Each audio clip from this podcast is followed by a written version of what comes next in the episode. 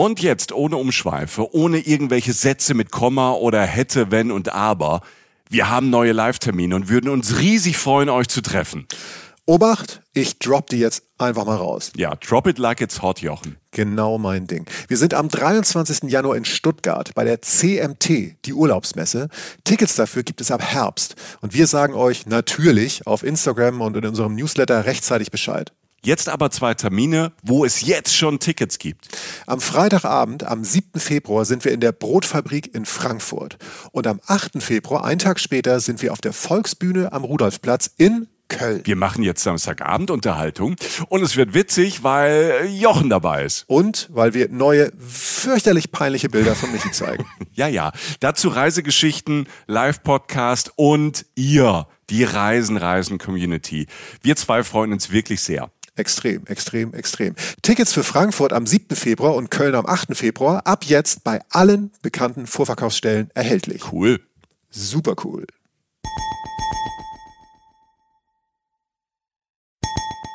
Reisen, Reisen. Der Podcast mit Jochen Schliemann und Michael Dietz. Hallo, liebe Menschen. Äh, willkommen zu Reisen, Reisen, der Podcast. Ähm, ich freue mich sehr, dass ihr wieder zuhört. Ähm, äh, um ganz ehrlich zu sein, wir befinden uns am Ende eines relativ langen Tages und der Mensch, den ich jetzt euch vorstellen will und ich haben uns jetzt sozusagen äh, zusammengerottet, um die neue Folge aufzunehmen. Und Michael, ich freue mich wahnsinnig, äh, dich zu hören und dass wir jetzt eine neue Folge machen können. Hallo. Hallo Jochen. Ähm, ich und äh, alle, die jetzt zuhören, sind quasi dein persönlicher Escape dieses Tages heute. Yes, yes, yes. Realität muss weg. Obwohl wir, wir reden ja über die Realität. Ähm, aber, ja. Ne, du weißt, was ich meine. Ja. ja. aber das ist ja, das ist ja das Schöne am Reisen und am über das Reisen sprechen. Ähm, man kann der Realität so ein bisschen äh, entfliehen. Man, man kann abhauen in Gedanken im Kopf und manchmal muss man das einfach, um vielleicht danach besser mit der Realität umzugehen, Jochen. Und das Beste ist, man entdeckt sogar, während man der Realität entflieht, andere Realität. Und jetzt wird's ein bisschen wirr. Ähm, denn wir jetzt komme ich nicht mehr mit. Äh, ich weiß, jetzt bist du eigentlich dann wieder raus. Intellektuell ne? schaffe ich das äh, jetzt schon nicht um, mehr. Um dich jetzt wieder reinzuholen ins Boot sozusagen. Ja. Über Boote sprechen wir heute auch. Wir sprechen heute, wir machen heute eine Folge, die uns beiden alles andere als egal ist, äh, mhm. weil es eine Folge ist, die uns äh, in jeder Form, die man sich vorstellen kann, sehr nahe steht. Wir können eigentlich nur scheitern übrigens. Ja, wir, äh, wir, wir haben so großen Respekt vor heute, ne? Ja, ja, total, weil wir wissen, ich meine, wir kennen, wir, wir, wir kennen so viele Menschen, die in Köln leben, weil wir selber in Köln leben, die uns sagen werden, wenn sie das hören, Alter, du hast jetzt nicht, du hast, hast nee, du hast jetzt die, Alter, nicht ernst, du hast jetzt, Alter. Und ähm, das wird schrecklich. Wir sind aber bereit, diesen äh, Weg ja über das äh, rhetorische Nagelbett für euch zu gehen, über die rhetorische Asche, die hier vor uns glüht, ähm, um euch äh, ein Köln nahezubringen, ähm, das ganz anders ist als das Klischee. Ähm, Absolut. Und, ja, und euch Sachen zeigt von Köln, die wirklich diese Stadt nochmal ähm, die wir uns teilweise erarbeiten mussten und die wir über zehn Jahre, die ich hier zumindest lebe, irgendwie äh, kennengelernt haben. Also es wird, es wird eine sehr wertvolle Köln-Folge sein, aus der, glaube ich, jede und jeder wirklich was rausziehen kann, was sie oder er noch nicht wusste. Wir werden mit aufgeschürften Knien aus äh, diesem Podcast kommen. Denn ähm, wir ähm, haben gesagt, wir versuchen Touristen zu sein in der eigenen Stadt. Also wir machen diese Folge tatsächlich über den Ort, in dem wir schon seit Jahren wohnen. Und dieser Ort Köln ist ja ein Ort, man muss es sich mal, mal klar machen, Millionen Menschen aus aller Welt kommen als Touristen in diese Stadt jedes Jahr.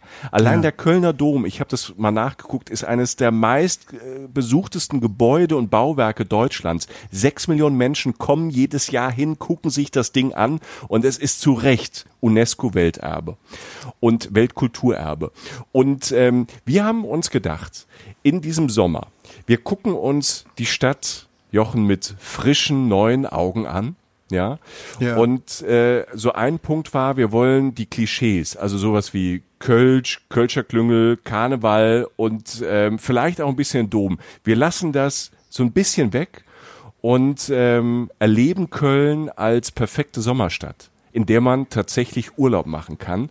Und seit wir das wissen, laufen wir auch so ein bisschen mehr als Touristen durch die Stadt, so mittags. Man, man, man, wenn man in so einer Stadt wohnt, guckt man ja gar nicht so richtig mal nach links und rechts. Man weiß, was einem, äh, was einem nervt, man weiß, was einem gefällt und hat natürlich so Bewohneraugen und ähm, nicht so Touristenaugen. Und deshalb ist die Folge auch ähm, ziemlich aufregend für uns, weil natürlich auch diese Stadt, in der wir leben, das wissen wir als Reisende, hat natürlich auch so ein ganz, ganz starkes Image. Also neben diesem Karneval und Dom und so, aber auch das Image, was ich oft gehört habe, wenn ich unterwegs war, ach, du bist aus Köln, ist das da nicht furchtbar hässlich? Und äh, ne, das, das ist ähm, oft so ein Klischee. Und wir können gleich ja. sagen, vorneweg, hässlich ist die Stadt nicht. Sie ist auch kein Model da müssen wir uns gar nichts vormachen. Ne? Aber sie ist alles andere als langweilig und sie ist überraschend und sie ist kompakt. Also man kann diese Stadt erlaufen, erradeln. Es ist irgendwie so ein, so ein großes Dorf am Rhein, das manchmal schon so auf Stadt oder Weltstadt macht, ähm, aber dabei oft so herrlich selbstironisch ist und am Boden bleibt. Das ist so die Stadt mit K. Ja. Für mich. Ja, und, und es sei vorweg gesagt, um sozusagen dann überraschenderweise irgendwie doch noch irgendwie das unterzubringen, ähm, was wir gerade ausgeschlossen haben, dass wir die Standards machen. Ehrlich gesagt, um es ganz kurz vorwegzunehmen, man kann, man kann, wenn man eine Stunde hat zum Umsteigen am Hauptbahnhof Köln, kann man relativ viel erledigen von diesen Klischees. Der Dom steht direkt beim Hauptbahnhof und ich sage immer noch, mir fliegt immer noch die Kinnlade runter, wenn ich mir bewusst mache, wenn ich daran vorbeigehe, wie groß und imposant dieses Gebäude ist. Das sei einfach nur gesagt. Man kann kurz reingehen, kann sich das kurz angucken, das Richterfenster, alles super und du kannst danach ins, ins in, irgendein, in eins der Brauhäuser gehen, die auch direkt am Bahnhof sind und du hast viel, viel von Köln. Erstmal, du kannst sagen, ich war mal kurz in Köln. Aber das, das ist wirklich so, es stimmt ja. wirklich. Also, und du bist, der Dom steht direkt am Wasser. Das heißt, du hast den Rhein, du hast Köln, du kannst da essen, du kannst kurz mal, bist auf Köln sozusagen vom, vom, äh, von den Leuten da dann so ein bisschen beschimpft oder begrüßt oder was auch immer. Du kriegst so ein bisschen diese Lebensart mit. Du hast das du hast eins der derbsten Sites in ganz Europa. Diesen Dom würde ich direkt daneben stehen und kannst direkt weiterfahren nach Düsseldorf. Nein, ähm, oder wo auch immer. äh, nein, aber damit sei das kurz gesagt. Aber jetzt mal wirklich zu dem, ähm, was wir teilweise voneinander noch gar nicht wissen, Michael und ich, und zu dem, was euch hoffentlich freuen wird und euch dazu bewegen wird, Köln aus einer ganz anderen Perspektive zu sehen, nämlich als ungefähr das, dieses liebenswerte Dorf, das trotzdem Medienmetropole ist, in dem wir nun mal leben.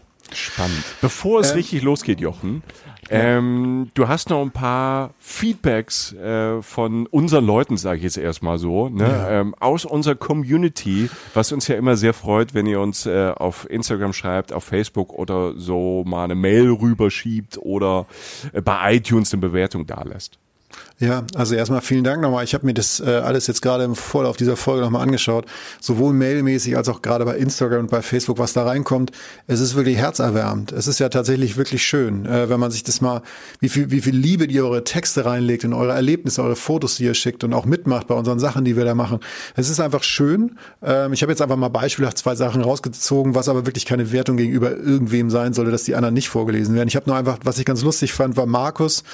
Markus hat ähm, geschrieben, dank eurer Slowenien-Folge äh, haben wir uns aber jetzt doch schon, also kurz nach dem Lockdown entschieden, das Land ein wenig zu bereisen. Heute noch Ljubljana, so sagt man das, ne, Michael? Ljubljana, Ljubljana ja. Ljubljana. Morgen dann noch äh, Piran, und äh, mit Blick vom Hotel auf die Burg von Leibach, einem Union-Bier in der Hand und eurem Slowenien-Podcast im Ohr, ist das der Traumstart in den Urlaub nach dem Covid-19-Lockdown.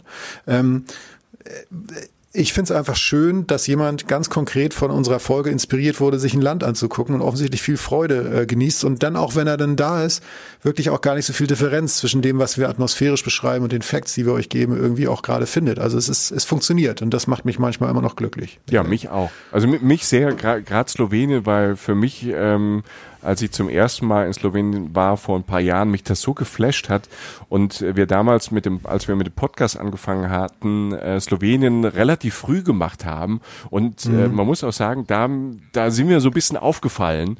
Da war Slowenien noch nicht so auf dem Schirm. Mittlerweile ähm, haben das mehr auf dem Schirm. Es fahren auch ein paar mehr Leute hin und äh, wir können die Folge gern immer noch mal empfehlen und Slowenien sowieso Knaller. Ja, ähm, dann habe ich noch hier ganz kurz Silvia Koch, etwas, was mich sehr zum äh, Lachen gebracht hat. Ähm, sie hört gerade unsere Folge. Ich meine, es müsste die Jüst-Folge gewesen sein. Und ich musste so lachen, schreibt Silvia. Jochen, Ich gehe ja auch meist um 21 Uhr ins Bett. Du bist nicht allein. Schön. Das müsste Jüst gewesen sein. Da hat mir Michael irgendwann reingedrückt von wegen, da bist du ins Bett gegangen. Ne? Und, ähm, ja, wie sonst doch auch immer, Jochen. 21 genau. Uhr, ne, Tagesschau, Zähne putzen, ab ins Bett. Ja, aber wie du siehst und hörst, Michael, ich bin nicht alleine. Vielen Dank. Äh, viele Grüße an diese liebe Nachrichtensenderin äh, namens Silvia. Vielen ja, Dank, Silvia. Silvia. Koch. Danke fürs Hören und danke auch an alle anderen. Äh, wir melden uns manchmal mit Abstand, weil es einfach zu viel ist, weil wir auch nebenbei noch äh, erwerbstätig sind. Und von daher. Ja, ich ähm, habe ja auch noch einen Haushalt. Ne? Ja, also, ich auch. auch. Das ja. sieht zwar nicht so aus hier, aber ist so. Ja. ja. Äh, an dieser Stelle ähm, nicht nur liebe Grüße an alle, die uns schon kennen. Herzlich willkommen auch an die neuen Hörerinnen und Hörer von Reisen Reisen. Wenn ihr das erste Mal bei uns äh, seid, wir haben ähm, ein paar Nachrichten auch bekommen, dass Menschen uns in der Geosaison gesehen haben.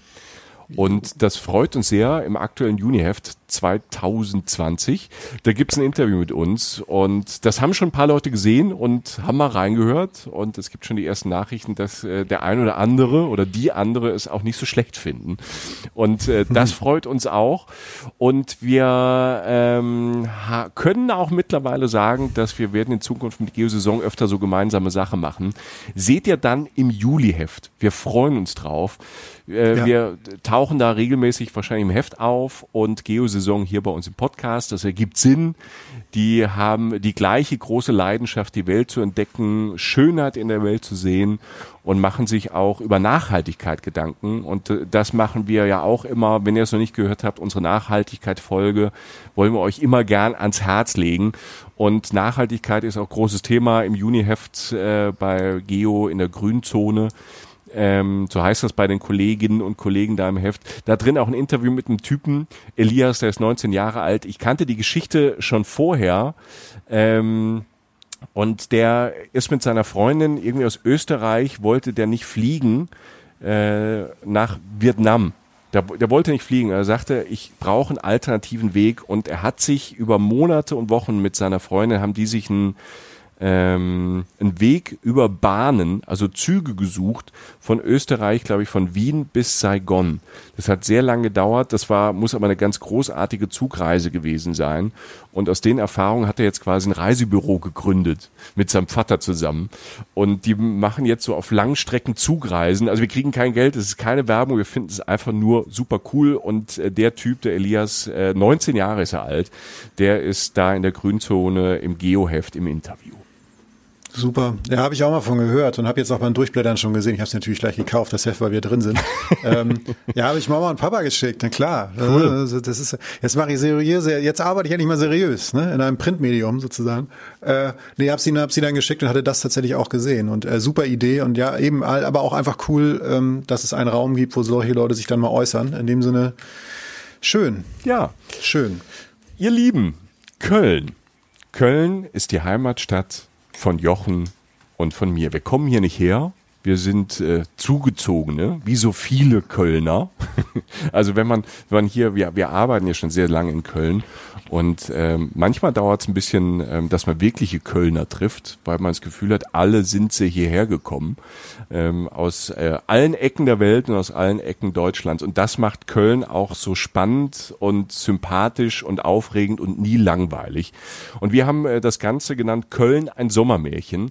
Und der Titel, der lügt doch nicht, denn Köln hat den Rhein diesen, diesen großen, großen Fluss. Man kann zwar nicht drin schwimmen, weil die Strömung zu gefährlich ist. Ähm, da sterben immer wieder Leute. Also das können wir gleich am Anfang sagen. Ähm, Hinweis, nicht im Rhein schwimmen. Aber es gibt tatsächlich 1A Strände in Köln mit richtig feinem, schönen Sand. Und da kann man auch äh, mit den Füßen rein, teilweise bis zum Knie drin stehen in diesen Buchten, kann Muscheln sammeln, Reinmuscheln kann in tollen Buchten rumliegen, kann seine Kinder spielen lassen, kann den Hund mitnehmen, der kann da drin planschen, sich erfrischen und äh, teilweise kann man auch direkt am Wasser grillen. Das, das geht an ganz viel verschiedenen Stellen, auch sehr unterschiedlich landschaftlich im Rhein, am Rhein. Und eine wirkliche Schönheit, mit der wir diesen Podcast tatsächlich beginnen wollen, ist die Rodenkirchener Rivera. Der Stadtteil, also Rodenkirchen, äh, wirkt gleichzeitig tatsächlich äh, so ein bisschen nordisch. Jochen, du bist ja aus dem Norden, also hat mich jetzt nicht an dich erinnert, aber ähm, so von so wie die Häuser da gebaut sind, es sieht so aus wie so so ein kleiner Ort an der Nordseeküste und die Hauptstraße zusätzlich teilweise auch so perfekte deutsche 80er Jahre. Das ist mhm. tatsächlich mhm. lustig, äh, ein bisschen originell. Aber wenn man dann von dieser Rodenkirchener Hauptstraße, es gibt auch so einen historischen Ortskern, so richtig mit alten Häusern, das ist toll. Aber wenn man von da dann runter zum Rhein geht, zum einen hast du dann da unten, da geht so richtig so, da gehen die Häuser so auf und du hast so eine richtige Flaniermeile mit so einer Art Hafenmauer. Dann kommt so ein Grünstreifen mit alten, großen Bäumen, die Schatten spenden. Und dann, und man glaubt es dann manchmal gar nicht, wenn man da steht, oder mir geht es dann so, ich gucke dann von diesem Mäuerchen, von diesem gepflasterten Weg über dieses Grün drüber gucke auf den Strand, auf herrliches Wasser, Wasser so wellenartig ganz sanft in diese Buchten da so reinschlägt. Und das ist manchmal so ein abstruses Bild, weil, weil Köln ja so oft so eine, so ein bisschen verbaute Stadt ist die an, an manchen Städten so ein bisschen surreal wirkt, wie sie so zusammengesetzt ist, äh, die Häuser, die Straßenzüge, die Verkehrsführung. Und dann gibt es dann im Süden dieser Stadt dieses, dieses Rodenkirchen, so ein bisschen California, was mit äh, Schönheit glänzt und, ja. und daherkommt ähm, wie, wie so ein gemütlicher Ort im Norden. Ja, ja, Kölner haben finde ich immer ein sehr gutes Talent darin, es sich irgendwie gut gehen zu lassen und äh, irgendwie was Eigenes aus einer Ecke rauszuholen. Und dieses California ist natürlich für uns Kölner ein bisschen überstrapaziert. Auch dieses, dieser Vergleich mit so, das sei so ein bisschen so, so eine mediterrane Stadt oder so, das habe ich auch schon mal gehört. Das klingt immer so bescheuert. Aber es gibt tatsächlich diese Momente, wo du denkst, ich bin eigentlich gar nicht gerade so in der Mitte zentral, also in der Mitte Westeuropas oder Zentraleuropas oder halt mitten in Deutschland, sondern du hast wirklich das Gefühl, du bist am Wasser. Und ja. ähm, was, was ich immer so schön finde, wo du sagst Rodenkirchen, ähm, was ihr nie vergessen dürft, Leute, die das hören, es ist nie so weit weg. Das finde ich an Köln auch immer total bemerkenswert. Ich habe bei vielen Städten habe ich manchmal auch so diese, diesen, diesen Respekt davor zu sagen, oh, das ist jetzt wieder so eine Tagesreise, um da hinzukommen und ich muss 33 mal umsteigen oder was auch immer. Köln ist hat viel, relativ viele Einwohner, aber Köln ist eigentlich, du bist eigentlich relativ schnell überall aus dem Zentrum, finde ich. Und, und, mhm. und das ist eben nicht, wir reden jetzt nicht von Sachen, die, die, die, die, die ein Riesenaufwand sind, um sie zu erreichen. Man muss nur wissen, wo sie sind und dann geht's eigentlich relativ schnell, oder? Denkst du nicht? Ja, du bist, ja. du bist fast von überall, sag mal, in Köln, also wenn man jetzt, wenn in Köln City, du bist fast in einer halben Stunde bist du überall. Ja. Das ist nicht so wie man, also jetzt im Vergleich mit Berlin oder Hamburg, das ist dann, was du jetzt gerade sagst, dass man wirklich dann sagt, oh Gott, dann bin ich ja eine Stunde unterwegs, genau. dann muss ich wieder zurück. In, in Köln, du kannst ja auch, das ist das Tolle an Köln, du kannst ja ein Leihfahrrad nehmen, es fährt die Bahn, es fährt ein Bus, also das ist schon, ähm, das ist schon toll. Du kannst es sogar erlaufen. Also die Stadt, die Fläche der Stadt und da, wo das meiste passiert, ist wirklich sehr, sehr übersichtlich und klein. Und Leute, die zum ersten Mal in Köln sind und wirklich vom einen Ende zum anderen Ende der Stadt mit dem Taxi fahren, ähm, denken so, what? Ich habe irgendwie 25 Euro bezahlt, mit einmal ja. quer durch die Stadt. Das, kann, ja, das kann doch gar nicht sein. Das ist, ne? es ist halt keine Lebensentscheidung, jetzt sich jetzt für eine dieser Ecken zu entscheiden, von denen wir sprechen, sondern es geht teilweise um Stunden. Natürlich ist es entspannter, wenn man einen Tag hat. Aber das ist, das sind, das sind jetzt keine, ne, das ist jetzt nicht wie in Berlin, bei dem du sagst so, ich mache jetzt nur das heute und lass ganz viel aus. Das muss gar nicht sein. Also es sind kleine nee. Entscheidungen mit großer Wirkung. Wow, cooler Spruch. Ja, na egal. Hast du gut gesagt. Äh, äh, Jochen schreibt seine Texte übrigens selbst. Ja, meistens, er stolpert nachdem dann immer, ich sie erst gesagt habe. er stolpert da im Gehirn manchmal selbst drüber, wenn er sich da selbst zuhört. Aber der war sehr schön. Äh, wir schreiben den mit und schreiben den irgendwo vorne drauf. Stark, wir haben eine ähm, Überschrift, ja. Cool. Ähm, zur Orientierung, also auch dieses Rodenkirchen, man kann da auch einfach nur für zwei, drei Stunden hin. Ne? Also rein Kilometer 682, schreibt euch das auf, so als Orientierung. Das ist so die Uferstraße ähm, in Rodenkirchen. Wenn man von dort, also die, das, man kann da auch einen ganzen Tag, man kann da auch mehrere Tage bleiben. Und wenn man wirklich, also diese Buchten sind traumhaft schön. Die sind auch nicht überlaufen. Ich war ähm, jetzt am letzten Samstag einfach in der Vorbereitung zu einem Podcast nochmal da Und äh, du, du hast so, so Buchten, wo du hinten so grüne Wiesen hast, aber du hast auch so kleine Wäldchen. Und wenn du da so durchläufst, durch diese Wäldchen, hast du fast wirklich dieses mediterrane Gefühl, wo du durch so in Frankreich äh, oder in Italien, im Piemont, durch so Pinenwälder läufst und gehst dann zum Strand. Und sowas hast du da auch, dass du durch kleine Wäldchen in diese Buchten gehst und äh, das ist nicht überfüllt und nicht überlaufen. Du kannst dir da so dein eigenes kleines Ding mit deinen Leuten aufbauen, einen Grill hinstellen, ähm, dir ein Bier oder einen Saft aufmachen und hast dann wirklich Südgefühl mit Wasser. Bis aufs Schwimmen geht alles. Und wenn du dann weitergehst äh, auf diesem Rheinkilometer zwischen 682 und 681, seht ihr da da stehen immer so Riesenschilder ähm, am Rhein. Da ja. steht der Rheinkilometer. Die sind nicht zu übersehen, da kann man auch schöne Fotos machen. Und wenn man dann ähm, Richtung 681 läuft, kommt da im Süden von Köln ein, ein Campingplatz, wo du auch nicht denkst, dass du an einer Millionenstadt dran bist. Das sieht dann auch fast sehr dörflich aus. Da gibt's eine Minigolfanlage, einen tollen Biergarten, auch in diesem Campingplatz drin. Da kann man auch, selbst wenn man nicht campt, äh, reingehen. Da unten ist noch der Forstbotanische Garten. Man kann, ähm, wie gesagt, Minigolf spielen. Also wenn man einen Tag oder zwei total Urlaub machen will, quasi in Köln, aber man fühlt sich so an, als wäre man vor den Toren Kölns, dann ist das perfekt. Und was ich toll finde, man kann sogar, wenn man möchte, wenn man jetzt zum Beispiel Camper ist, das habe ich mir vorher auch nie überlegt. Man könnte auch in Köln campen und von dort, von Rodenkirchen, auch die Stadt entdecken. Man müsste eigentlich gar nicht in die Hotels. Und das wäre eigentlich eine schöne Sommertour als Sommermärchen, äh, nach Köln zum Campen zu fahren.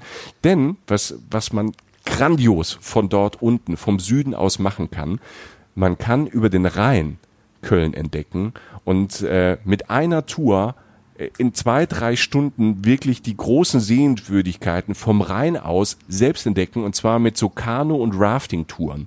Das sind Touren, äh, man kann zwar im Rhein nicht schwimmen, aber wenn man so mittler, mittelmäßig sportlich drauf ist, also selbst Joch und ich äh, würden ja, das schaffen ja, ja. und haben das geschafft, ähm, kann man mit dem Kanu so geführte Kanutouren und Rafting-Touren machen und dann vom Rhein quasi in den Norden ähm, fahren ja, Richtung ja. Innenstadt, ne, fährt dann vorbei äh, mit dem Kanu an Rodenkirchen unter diesen großen äh, Rheinbrücken durch, fährt am Rheinauhafen vorbei. Das ist so ein alter Hafen, ähm, der ehemalige Rheinhafen der Südstadt. Da stehen so historische Hafenanlagen. Das sieht, sieht toll aus. Das ist auch in den letzten 20 Jahren alles neu aufgebaut worden. Also entweder restauriert plus neue Sachen dazu. Die Kranhäuser sind ja so ein neues Wahrzeichen von Köln. Da stehen so drei große Bauten, die erinnern so ein bisschen so an so Hafenkräne. Ne? Also so Hafenkräne von früher, wo quasi so ein, so ein Haus hochgeht und dann gibt es äh, quasi so einen Arm, der nach außen über den Fluss geht.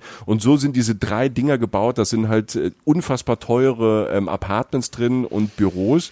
Die sehen aber, ähm, finde ich, ganz gut gemacht aus, ja. ähm, weil du, und das ist auch wieder Köln, links dann, das meine ich, machen die mit diesen Hafenkränen, mit diesen Häusern, mit diesen modernen Häusern so ein bisschen auf Weltstadt, weil da hinten dran ist dann auch, sind dann so, so Architektengebäude, da ist dann Microsoft und so. Aber auf der anderen Seite, wenn man dann auf seinem Kano nach rechts guckt, sind die Poller Wiesen. Also nur grün ganz viele mhm. grüne Wiesen mit, mit Bäumen, wo du auch mal eine Schafsherde siehst. Ne? Also diese, diese Pollerwiesen zum Beispiel, die werden äh, von Schafen gemäht. Da ist dann immer der Schäfer mit seinen Schafen. Und das ist halt dieses, das finde ich immer so ein abgefahrenes Bild in Köln. Du hast ne, links irgendwie so Glasbauten mit Beton und äh, Metall und rechts hast du, hast du wieder so, ein, so, ein, so, so eine große Wiese am Rhein, wo die Schafe sind und wo manchmal dann äh, die Leute halt da picknicken und Partys feiern. Und wenn du dann weiter mit deinem Kanu so langsam gemütlich ähm, an den Schafen und diesen Kranhäusern vorbeikommst, kommst du am Schokoladenmuseum vorbei. Und äh, es, das ist auch ein toller Bau und das klingt ja. immer so ein bisschen kindisch. Warst du mal drin, Jochen, im Schokoladenmuseum? Also der, hör mal, der Schokobrunnen, Alter, muss sein. Also ich sag, yeah, ich sag, Schokobrunnen. Also oft ist es ja so, so ein, in, in klassischen Köln, ähm, Köln äh, Touristentipps, so ist das Schokomuseum an zwei meistens nach dem Dom. Das finde ich persönlich fast ein bisschen früh, ne? Also deepest Respect zum Schokoladenmuseum, aber es ist jetzt irgendwie, äh, wie gesagt, bei den Sachen, die wir jetzt hier abreißen, so finde ich, ist da gibt's noch fast noch schönere Sachen so, ja. aber der Schokobrunnen da drin, da gehe ich natürlich nicht dran vorbei. Ja. Aus Recherchezwecken war ich da ab und zu äh, anwesend. also rein beruflich waren wir da drin. Ja, natürlich, hat er auch keinen Spaß. Ja, da ist das Schokomuseum, da gibt's noch das Olympiamuseum und es gibt ein neues Riesenrad in Köln. Das steht auch da an diesem Platz. Der Platz da vor dem Schokomuseum ist toll. Und dieses Riesenrad, ähm, ich war da noch nicht drauf, weil es gibt's erst seit ein paar Tagen und Wochen. Äh, die, da macht dann Köln wieder so ein bisschen auf London. Ja, so London Eye mäßig. Natürlich ist das Riesenrad ein bisschen kleiner, ist auch so ein mobiles. Ähm, aber da hat man bestimmt ähm, einfach einen tollen Blick über den Rhein bis hin zum Dom und zur Altstadt, weil an der kommen wir dann auch vorbei mit unserem Kanu. Äh, die Altstadt äh, im Sommer voll, überall Restaurants draußen, muss man gucken, würde ich immer so ein bisschen aufpassen. Also ich als in Köln Wohnender ähm, bin da tatsächlich nicht so oft äh, in der Altstadt, obwohl sie natürlich schön ist. Kann man aber wunderbar durchlaufen und nach der Altstadt, und das sieht man dann auch vom Wasser aus, da prangt natürlich der Dom. Ne? Der ja. Kölner Dom, wir haben am Anfang äh, kurz schon mal darüber gesprochen. Es ist ein äh, gigantisches Bauwerk und äh, dieses gigantische Bauwerk ist auch im Krieg stehen geblieben. Köln hat manchmal dieses Image von hässlich und ist an manchen Ecken auch so ein bisschen seltsam, weil Köln halt im Krieg, äh, glaube ich, zu fast 90 Prozent äh, äh, weggebombt wurde. Und der Dom ist stehen geblieben. Mysteriöserweise ist der Dom stehen geblieben. Da gibt es ganz viele Geschichten drüber. Google das mal, lest mal nach. Der Dom ist stehen geblieben und ist das natürlich das Wahrzeichen dieser Stadt. Er ist drin auch Hammer. Es ist sehr interessant ja. durchzulaufen. Es ja. gibt die Schatzkammer und äh, es ist nicht Touri. Es ist toll, da hochzulaufen. Diese ähm, diese Stufen. Das ist ähm, auch nicht unanstrengend, aber so Leute auch so mittleren Alters wie Joch und ich, wir würden das schaffen, dann schafft ihr das auch. Und äh, bei mhm. tollem Wetter hat man eine tolle Aussicht dann auch ähm, vom Linksrheinischen aufs Rechtsrheinische, was immer so ein bisschen an Köln vergessen wird. Ähm, das ist auch ein toller Blick. Und äh, an diesem Dom fährt man im Kanu vorbei und dann ähm, kann man auch noch ein bisschen weiterfahren bis zur Zoobrücke. Das ist ähm, ein toller Abenteuertag. Also man kann Rafting, Kanu mitten in der Stadt von diesem Campingplatz im Süden von Köln machen.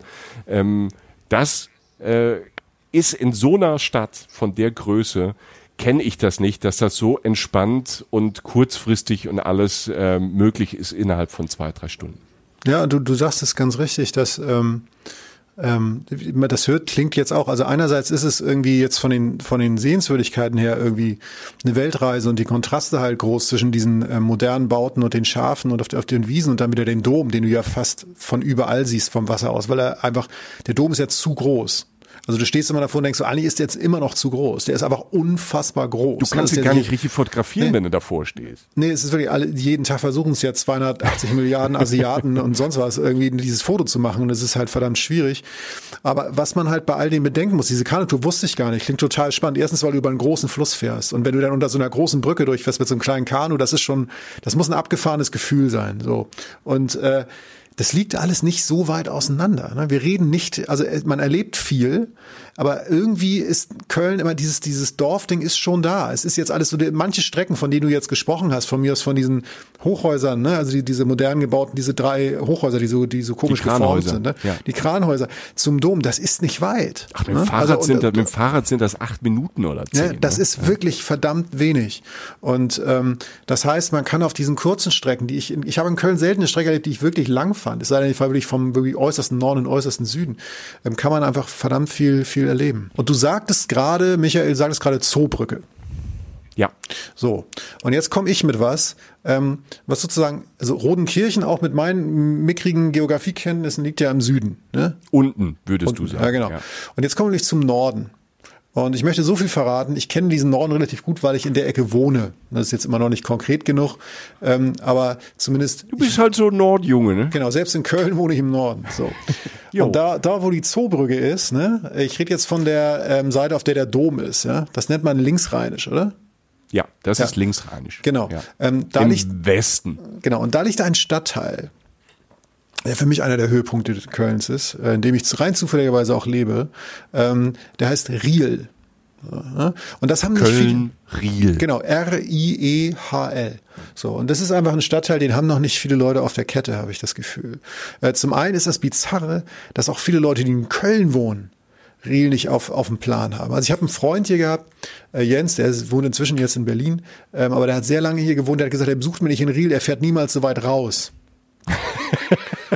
Ein guter Freund aber auch, ne? Ein Ja, sehr ja, guter ja, Freund. Ja, ne? nee, also ähm, nein, aber das ist wirklich ein guter Freund, aber ähm, und es ist nicht weit raus. Das ist das ist Köln. Diese so, ich fahre weit raus. Köln-Riel ist mit dem Taxi, ja, von von vom vom Zentrum von Köln-Riel zum Hauptbahnhof sind es 13 Euro. Also es ist wirklich, es ist verdammt kurz. Es sind fünf bis, es sind vier bis fünf bis sechs Bahnstationen. Es ist wirklich verdammt wenig. Und das Krasse an, an Riele ist, Riele hat lange geschlafen. Also, also viele Hipster sind hier nicht oder so. Hier sind eher Rentner und es ist ein sehr, sehr beschauliches Viertel so. Also nur Rentner und du. Sozusagen, ja, mein Tempo. Ne? Ähm, Ja. Wenn ich nach Riel reinkomme, aus Köln, ne, so, so aus Arbeit, weiß ich, Medienjob, was auch immer, und du fährst gerade im Winter nach Riel rein und hast diese, ähm, im, im Winter kommt noch diese Weihnachtsbeleuchtung dazu, die auch direkt an meiner Butze auch mit angebracht ist. So, du fährst durchs, du fährst irgendwie unter der Autobahnbrücke durch und dann biegst du einmal links ab, da ist der Eingang vom Zoo da und biegst sofort wieder rechts ab und fährst erstmal durch diese Straße, die Stammheimer Straße durch und denkst so, wow, das sind ja ganz schön schöne Altbauten. Das sieht ja eigentlich aus wie Hamburg an vielen Ecken, die ich manchmal so sehe, die ich alle gar nicht bezahlen kann. So, und dann fährst du diese Straße durch und kommst irgendwann in so ein kleines, kleines Viertel rein, in das Zentrum von Riel. Und das ist ein ganz winziges Zentrum. Da ist der Hintereingang vom Zoo, da ist ähm, Mittwochs und Samstag ist da ein Markt auf dem Rieler Gürtel. Das ist eine Straße, die hat so einen Mittelstreifen, so fast ein bisschen alleeartig von Bäumen umkleidet. Ähm, du hast hier einen Schuster, du hast hier einen Buchladen, alles Einzelhandel, du hast ein paar Cafés. Also ich sage immer so, äh, ich sag mal so das kleine Stars Hollow von Köln. Also das ist dieses, also so Gilmore Girls, wisst ihr? Also Ja. so, ein, so ein so ein rein, so ein ganz, ganz ähm, idyllisches kleines Dörfchen. Natürlich hat Riel auch seine Tücken, ne? aber, ähm, aber vor allen Dingen Kommt alle hin. Die Ja, genau. Schliemann-Gang nehmt euch aus. ja, genau. Ähm, aber es ist, es ist gefühlt klein, aber es hat halt alles. Und, und es ist so, die, die, die, die Hauptsites, diese, diese Key-Sites, also die wirklich Hauptsehenswürdigkeiten sind schnell erzählt. Das ist der Zoo, ne, klar. Ähm, über Zoos kann man immer streiten, so, ne? Ähm, findet man es gut, findet man es nicht gut. Die Kinder finden es toll. Wenn sie erwachsen sind, denken sie, oh mein Gott, die armen Tiere. Andererseits hat es ihnen was gebracht, Bezug zu Tiere zu finden. Ich will das ganze Zoo-Thema nicht aufmachen. Es gibt dort Orang-Utans, Gorillas. Wunderschön anzusehen. Ganz Und viele das, Tiere. das, das Ding ist, ich will da mal kurz reingrätschen, ohne dass wir das, dass wir das Thema aufmachen, ob wir Zoo gut oder schlecht finden. Aber was ist, was ich gemerkt habe, als ich dich mal besucht habe, ne, ich Ja. habe hier mehrmals besucht in deinem ähm, ähm, Stadtteil und ich war vorher sogar, bevor ich dich kannte, schon mal in Riel, auch Mhm. wegen dem Zoo. Ähm, wenn man um den Zoo rumläuft, hört man halt die Tiere. Also das Ja, ist halt, halt völlig abgefahren. Ne? Ja, das ist total krass. Ich habe ich auf meinem Balkon, äh, auf einem kleinen beschaulichen Balkon, der zur anderen Seite raus ist, ähm, der Straße, höre ich manchmal die Elefanten. Und ähm, es sind auch, es sind ja auch mal so paar grüne Papageien aus dem Zoo geflüchtet, hieß es. Also das ist, glaube ich, die Story hinter diesen grünen Papageien, die durch. Wenn ihr manchmal, wenn ihr in Köln steht, seht ihr einen Schwarm grüner Papageien an euch zusammenfliegen, vorbeifliegen. Und es war so, in meiner wilderen Phase meines Lebens, stand ich irgendwann auf diesem Balkon, kurz nachdem wir hier eingezogen waren, und stand da und ich, bin reingegangen und meinte, sag mal Leute, ich habe gerade einen Schwarm grüner Papageien gesehen. Und die Leute so, Junge, du musst langsam mal zum Doktor. Ne? Aber es stimmte, stellte sich irgendwann raus, weil es gibt verschiedene Schwärme grüner Papageien in Köln und die sind angeblich aus dem Zoo mal geflüchtet. Und die leben hier, mediterran. So. Die sind überall, überall sieht man diese Papageien in Köln. Es ist wirklich so, ja, ja. Ja. Und ähm, Zoo finde ich ein bisschen teuer, 20 Tacken für einen Erwachsenen finde ich schon ordentlich. Also das ist jetzt nicht so ein Ding, wo du jeden Tag rumhängst. Also ich gehe da jetzt auch nicht so oft rein, aber er ist da. Und man hört auch die Seehunde immer, die, an, angeblich hört man die Seehunde nur, wenn sie gerade ähm, wie sagt man, Knickknack. läu- läufig sind, genau. Aber ich glaube, Ja. also drei Viertel des Jahres sind die wohl auf Betriebstemperatur. Auf jeden Fall sind die immer am Start. Man hört die eigentlich durchgehend. ähm, zudem ist hier ähm, oben auf dem Papier ja. mit den, mit den Pa- es ist wirklich Sorry. unglaublich. Ohne Scheiß. Du stehst da, wartest auf dem Bus und denkst so, Leute, ey, irgendwann muss man doch mal fertig sein. Aber gut. ähm, morgens auf dem Weg zur Arbeit, abends zurück. Meine Güte. Ne? Und Na, du egal. immer neidisch, immer, die haben ein Leben und ich Die muss haben- jetzt die- wieder zur Arbeit. Genau, ich muss zur Arbeit, die nicht, die, die arbeiten anders. So, Ja.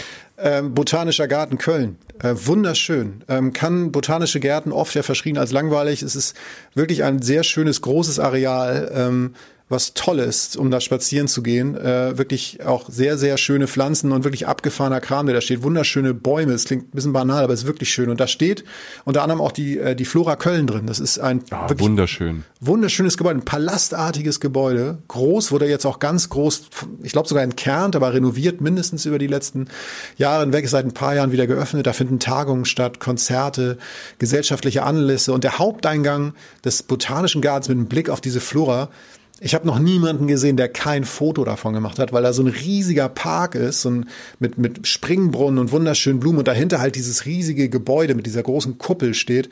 Ein wunderschöner Anblick, ein, ein ganz toller Ort. Das, ist, das, hat, das hat so ein bisschen was so von so einem royalen französischen oder britischen Garten irgendwie oder auch das Gebäude und äh, da ist ja dann auch so ein Springbrunnen und ähm, dann diese Terrasse oben, das, das macht schon was her, das ist toll. Ja, und ja. da gibt's auch eine Gastronomie. Also ja. wenn man am Sommer hingeht. Ähm, Dank, äh, Dank Augusta heißt die tatsächlich. Ah, äh, ja. Dank Augusta. Ist ganz gut, ja. Kann man, kann man rumhängen, kann man viel draußen sitzen. Ähm, es gibt generell in, in Riel, gerade im Zentrum, so ein paar viel, ein paar so drei, vier kleinere Cafés, auch alles selbstgeführt, klein einfach schön. So, weißt du, wo du dann auch hingehst und dann auch mal was da ist, weil du denkst, mein Gott, ähm, schön, dass es sowas gibt, weißt du? Ähm, es ist einfach sehr beschaulich bei uns in Riel. Und ähm, das, das sind halt, weißt du, so die Hardfacts. Aber jetzt sind wir bei den kleinen Cafés. Jetzt sind wir bei diesen kleineren Sachen, die man vielleicht gar nicht so, gar nicht so wahrnimmt, die definitiv nicht im Reiseführer stehen. Ein Spaziergang durchs Villenviertel von Riel, also wenn ich es mal so nennen darf, das ist direkt oh, an. Tolle Überschrift fürs Kapitel. Wieder was Tolles, wo man was oben drüber schreiben kann. Jochen, ja, was ist heute mit dir los? Du lieferst. Ich habe einen Lauf. Ey, ich habe einen Lauf. Lieferst. Ja, ja, ich war gerade noch drüben bei den Seehunden und jetzt läuft's an. ja, und nein, ich habe Bilder im Kopf. Nicht schön. Ja, es tut mir leid. Diese Bilder. Nee, ähm, man, also dieses Kribbeln im Bauch, das man niemals vergisst. So Stimmt, ist das, das doch. P. Werner, ne? ey. Ja. ja ähm, Grüße.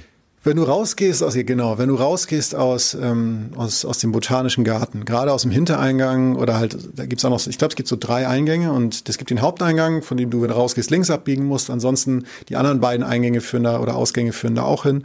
Ist dieses Villenviertel von Riel. Das ist so ein Viertel. Ich finde, an jedem Haus könnte ein Tatort gedreht werden, weil das immer sind so die Orte, in denen die heilen Familien wohnen, denen dann doch ein Mord passiert. Weißt du, so wunderschöne Häuser. Also Villen, aber halt auch nicht protzige Villen, sondern einfach, ich finde, eine der schönsten Wohngegenden in, Deutschland. Also wirklich wunderschön, klein, also das ist relativ schnell erzählt, aber du kannst da durch verwinkelte Gassen dich schon so, weiß ich, eine halbe Stunde bis Stunde durcharbeiten.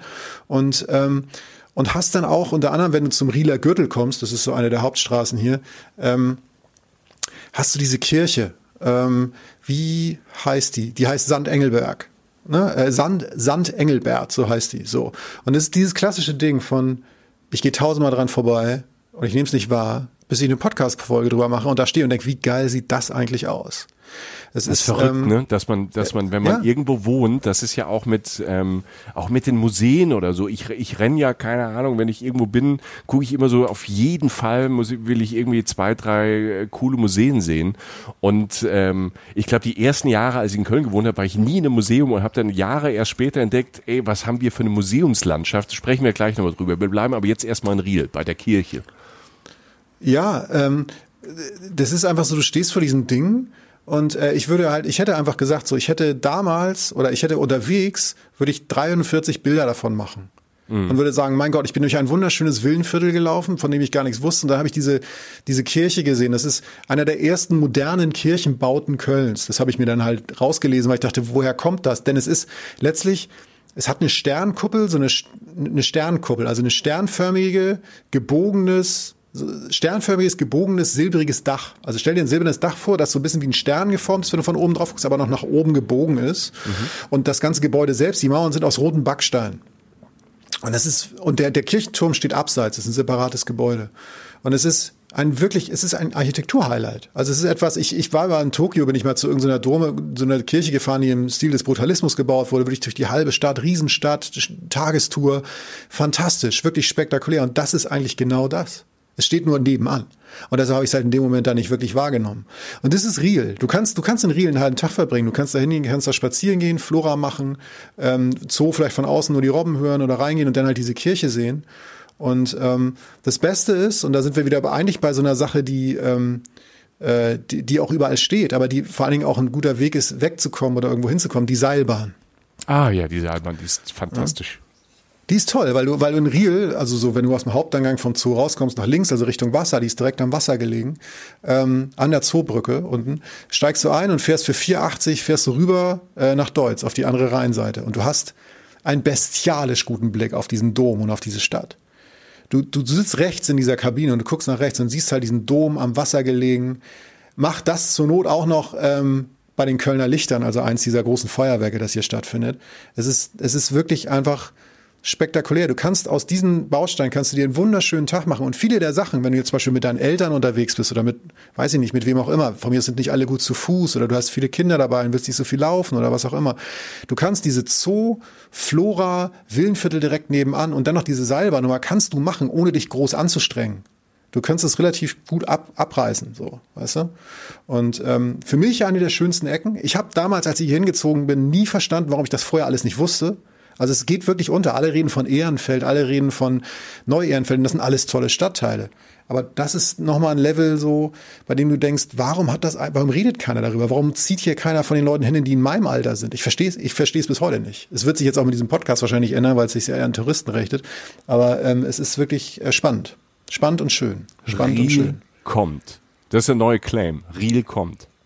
Jochen Ja, hoffentlich nicht zu schnell. Ich wohne ja hier noch. Ne? Ja. du hast ja noch ein paar Jahre. Die sollen kommen, wenn du nicht mehr da bist. Ne? Ja, ein paar Jahre jetzt, gut, ich bin ja im Spätherbst inzwischen angekommen, von daher so ein paar Jahre gibt mir noch. Aber es ist der goldene. Spätherbst deines Lebens, Jochen. Ich will noch ganz kurz die Strände kontern, die du gesagt hast, und dann kannst du wieder ein paar Dinger raushauen. Mhm. Jetzt bin ich gespannt. Ähm, du steigst aus aus dieser Seilbahn auf der anderen Seite, ne? auf der ähm, anderen Seite Köln sozusagen, auf der auf der der nicht der Dom steht. Und da ist einmal so ein, so ein Wellnessbad irgendwie, da kannst du rein, kannst den ganzen Tag saunieren und draußen liegen und sonst was. Achtung übrigens, von der Seilbahn kann man in den Garten vor der Sauna reingucken. Das sind die Claudius-Therme, ne? Genau. Nenn das bei Und Namen. ist- Und wenn du von der Seilbahn oben runter guckst, siehst du nackte Leute. Ist toll mit Das- Kindern. Ist toll mit kann, Kindern. Ja. Es sei vor allen Dingen den Leuten nicht oben gesagt, sondern den Leuten da unten gesagt. Leute. Und ich war oben. Ich war oben. Ja, gut, ich du, war oben. du kamst quasi von den Seehunden und bist dann in die Seilbahn und hast dann von oben nackte Leute geguckt. Man kriegt ein ganz neues Bild von dir, Jochen, hier Ja, in diesem vielleicht Kölner haben wir Podcast. so eine neue Überschrift. Sextour durch Köln. Ja. Reisen, Reisen der Podcast. nee, bitte nicht. Bitte nicht. Nein, ähm, nein, also du steigst aus und ähm, du könntest jetzt zum Beispiel ähm, in die eine Richtung, in Richtung Dom gehen. Ähm, also Dom ist auf der anderen Rheinseite, aber in die Richtung gehen, in die Innenstadt gehen und hast einen wunderschönen Weg, ähm, der großteilig betoniert ist, mit einer schönen Grünfläche, wo du abhängen kannst. Und das, das allein ist schön. Was du aber auch machen kannst, ist halt in die andere Richtung gehen, Richtung Mülheim, raus aus der Stadt. Und da wird's dann wirklich alternativ und schön. Du hast riesige Uferflächen, ähm, du hast, ähm, der heißt glaube ich sogar Rhein-Uferweg und die Insel da heißt äh, Mülheimer Insel oder so. Also ich glaube, die hat sogar einen Namen. Letztlich ist es die Insel vorgelagert vor Mülheim, wenn du rauskommst aus der Seilbahn und ein bisschen weiter rausgehst aus der Stadt. Und das ist wirklich eine Grünfläche ähm, mit einem Strand.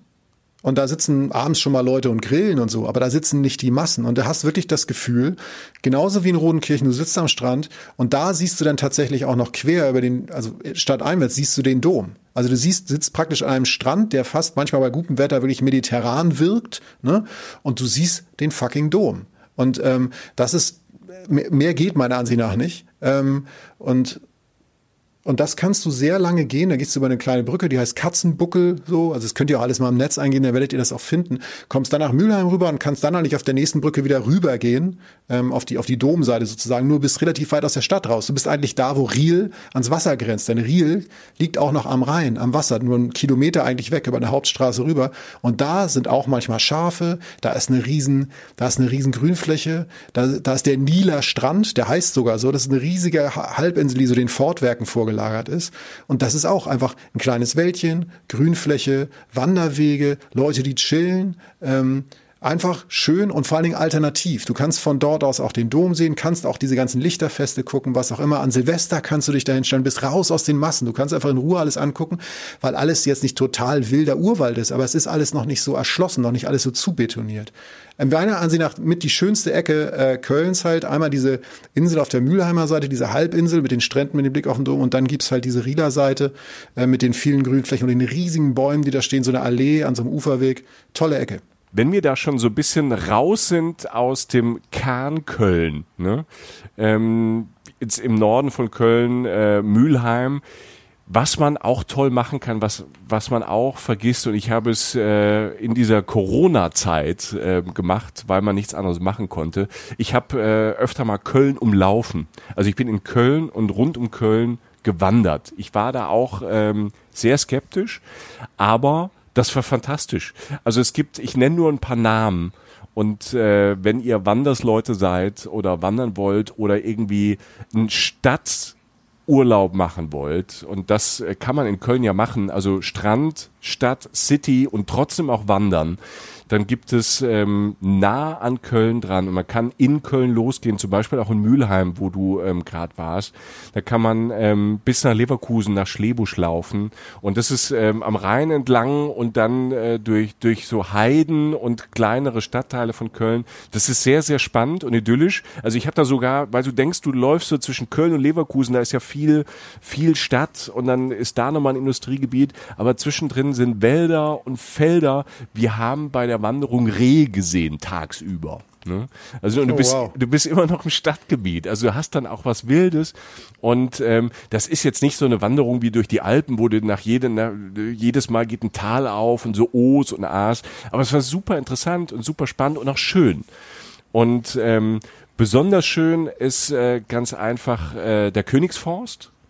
Tolles ah, Wander-Waldgebiet. Ja. Mhm. Ähm, da gibt's auch die höchste Stelle von Köln, die ist irgendwie so fünf Meter hoch, keine Ahnung, man merkt sie gar nicht, sie haben zum Glück ein Schild dran gemacht. Ähm, aber darum ähm, gibt's einfach auch einen schönen Wanderweg ähm, im, im Königsforst. Und das ist auch so groß und idyllisch, das verläuft sich auch zwischendrin, zwischen diesen, in, zwischen diesen Waldwegen gehen da mal so Lichtungen auf. Und du hast kleine Weiher und kleine Seen, wo du Rast machen kannst, wo es auch Bänke gibt. Mitten im Wald war auf einmal so ein ähm, so, so ein ähm, Wasserdreht-Ding, weißt du, wo du so Kneipkur-mäßig auf einmal so die Füße, Füße ins kalte Wasser, aber ganz alt angelegt, wunderschön, zwischendrin ein paar Bäche ein paar Flüsse, so alte historische Hügelgräber, also das kann man da alles entdecken, raus noch weiter, die Warner Heide, also Warner Heide, Königsforst, ähm, das sind so zwei Orte, die ich auf jeden Fall für Wanderungen rund um Köln empfehlen kann. Und auch für die Kölner, äh, die noch nicht da waren, das ist äh, ein 1A Naherholungsgebiet und auch wieder nicht weit. Du kannst von der Stadt dorthin laufen oder mit der Bahn. Und da gibt's so einen Kölnweg rund um Köln und du kannst überall an den Punkten mit öffentlichen Verkehrsmitteln hin und wieder zurück. Das heißt, du brauchst da kein Auto oder so. Du kannst immer von Punkt A nach B laufen und kommst immer wieder zu deinem Hotel oder zu deinem Campingplatz oder wo du halt wohnst, auch wieder zurück. Also Wandern rund um Köln, es gibt so einen Rundwanderweg, ähm, das kann ich nur empfehlen. Ich habe jetzt verschiedene Strecken ausprobiert und ähm, war begeistert, war dann doch überrascht, was dann so drumherum doch ist. Fett. Ja, und wieder gilt, ähm, es gab noch nie den Moment in Köln, bei dem ich dachte, jetzt komme ich nur unter riesigem Stress und riesigem Aufwand wieder nach Hause. Hm. Es geht ja. immer. Es ist okay. Es ist, wir reden nicht von Weltreisen. Auch da, Königsforst hält eine U-Bahn. Königsforst hält eine U-Bahn. Ja. Ich rede nicht von einer U-Bahn wie in Hamburg oder Berlin, die erstmal dreieinhalb Stunden geradeaus fährt oder so. Das, hört, das ist alles überschaubar von den Distanzen. Mhm. Ne? Ja. Wir gehen jetzt aber, ähm, Jochen, weil mir das irgendwie am Herz liegt, wir gehen aus der Sommernatur trotzdem nochmal rein, mitten in die Stadt. Ähm, yes. Auch in zwei Stadtteile, die du eben so ein bisschen gedisst hast, weil gesagt, Nein. alle reden über Ehrenfeld, alle reden über Neu-Ehrenfeld. Ähm, ist ja so, aber ist ja nicht böse gemeint. Nee, ist nicht ja. böse gemeint. Ganz toll ist auch die Südstadt. Es gibt ganz viele Ecken, aber wir müssen uns ja so ein bisschen auf den Sommer ähm, konzentrieren. Wir haben ja gesagt, das ist Köln ein Sommermärchen. Und deshalb möchte ich mit euch eine Wanderung, Einlauf über die Fenloher Straße in Köln machen. Alright. Die Fenloher Straße, die Kölner, ich weiß nicht, wie es dir geht, Jochen, die Kölner haben so eine Hassliebe zu dieser Straße. Die ja. ist verkehrstechnisch anstrengend. Die Comedian Hazel Brugger, die kommt aus der Schweiz, die hat mal, die wohnt hier in Köln, die hat mal über Köln gesagt, Köln ist die einzige Stadt der Welt, in der es für Autofahrer, für die Leute, die den öffentlichen Nahverkehr benutzen und für Fußgänger und Radfahrer für alle gleich scheiße ist. Ja, das, das kann ich äh, eigentlich bestätigen. Grüße. Ja. Und das ist auf der Fenloher so ein bisschen wahr. Ne? Aber es, es wird auch besser in, in Köln. Also ich glaube, langsam haben sie so verstanden, dass das mit den Fahrradwegen echt Sinn macht.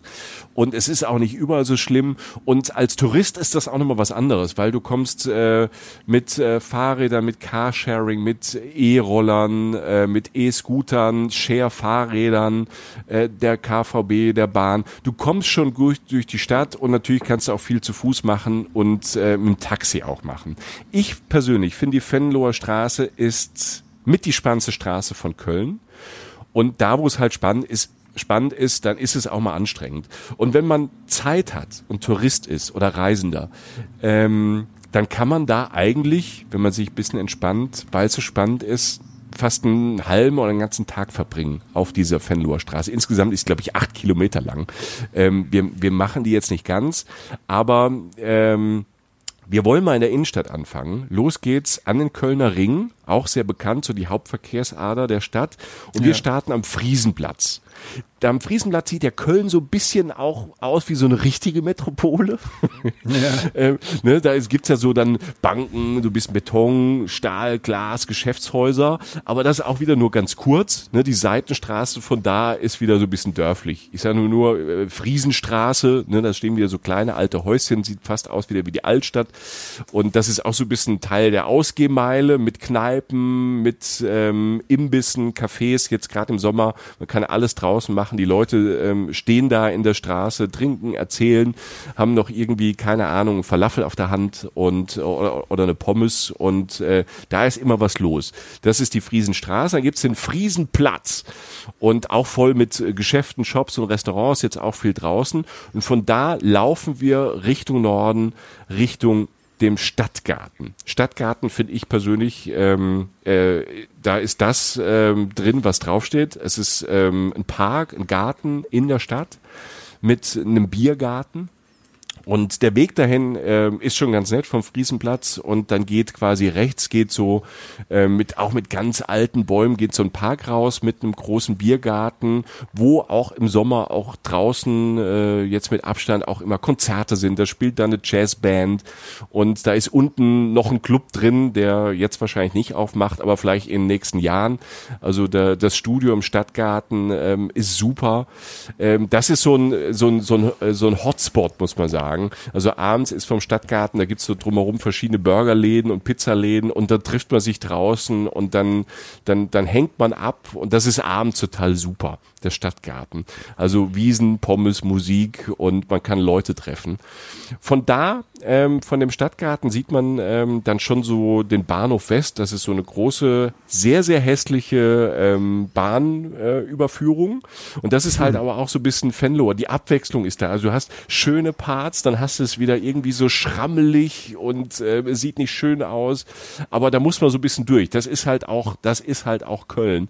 Wenn man da durch ist, ist es sofort wieder schön, weil die Straße wird aus so einer Straße, wo rechts ein Park ist und links Geschäftshäuser, wird zu einer kleinen Allee ähm, links und rechts äh, schöne Bäume und das ist der Grüngürtel. Auf einmal geht die Straße so auf und links und rechts ist nur grün.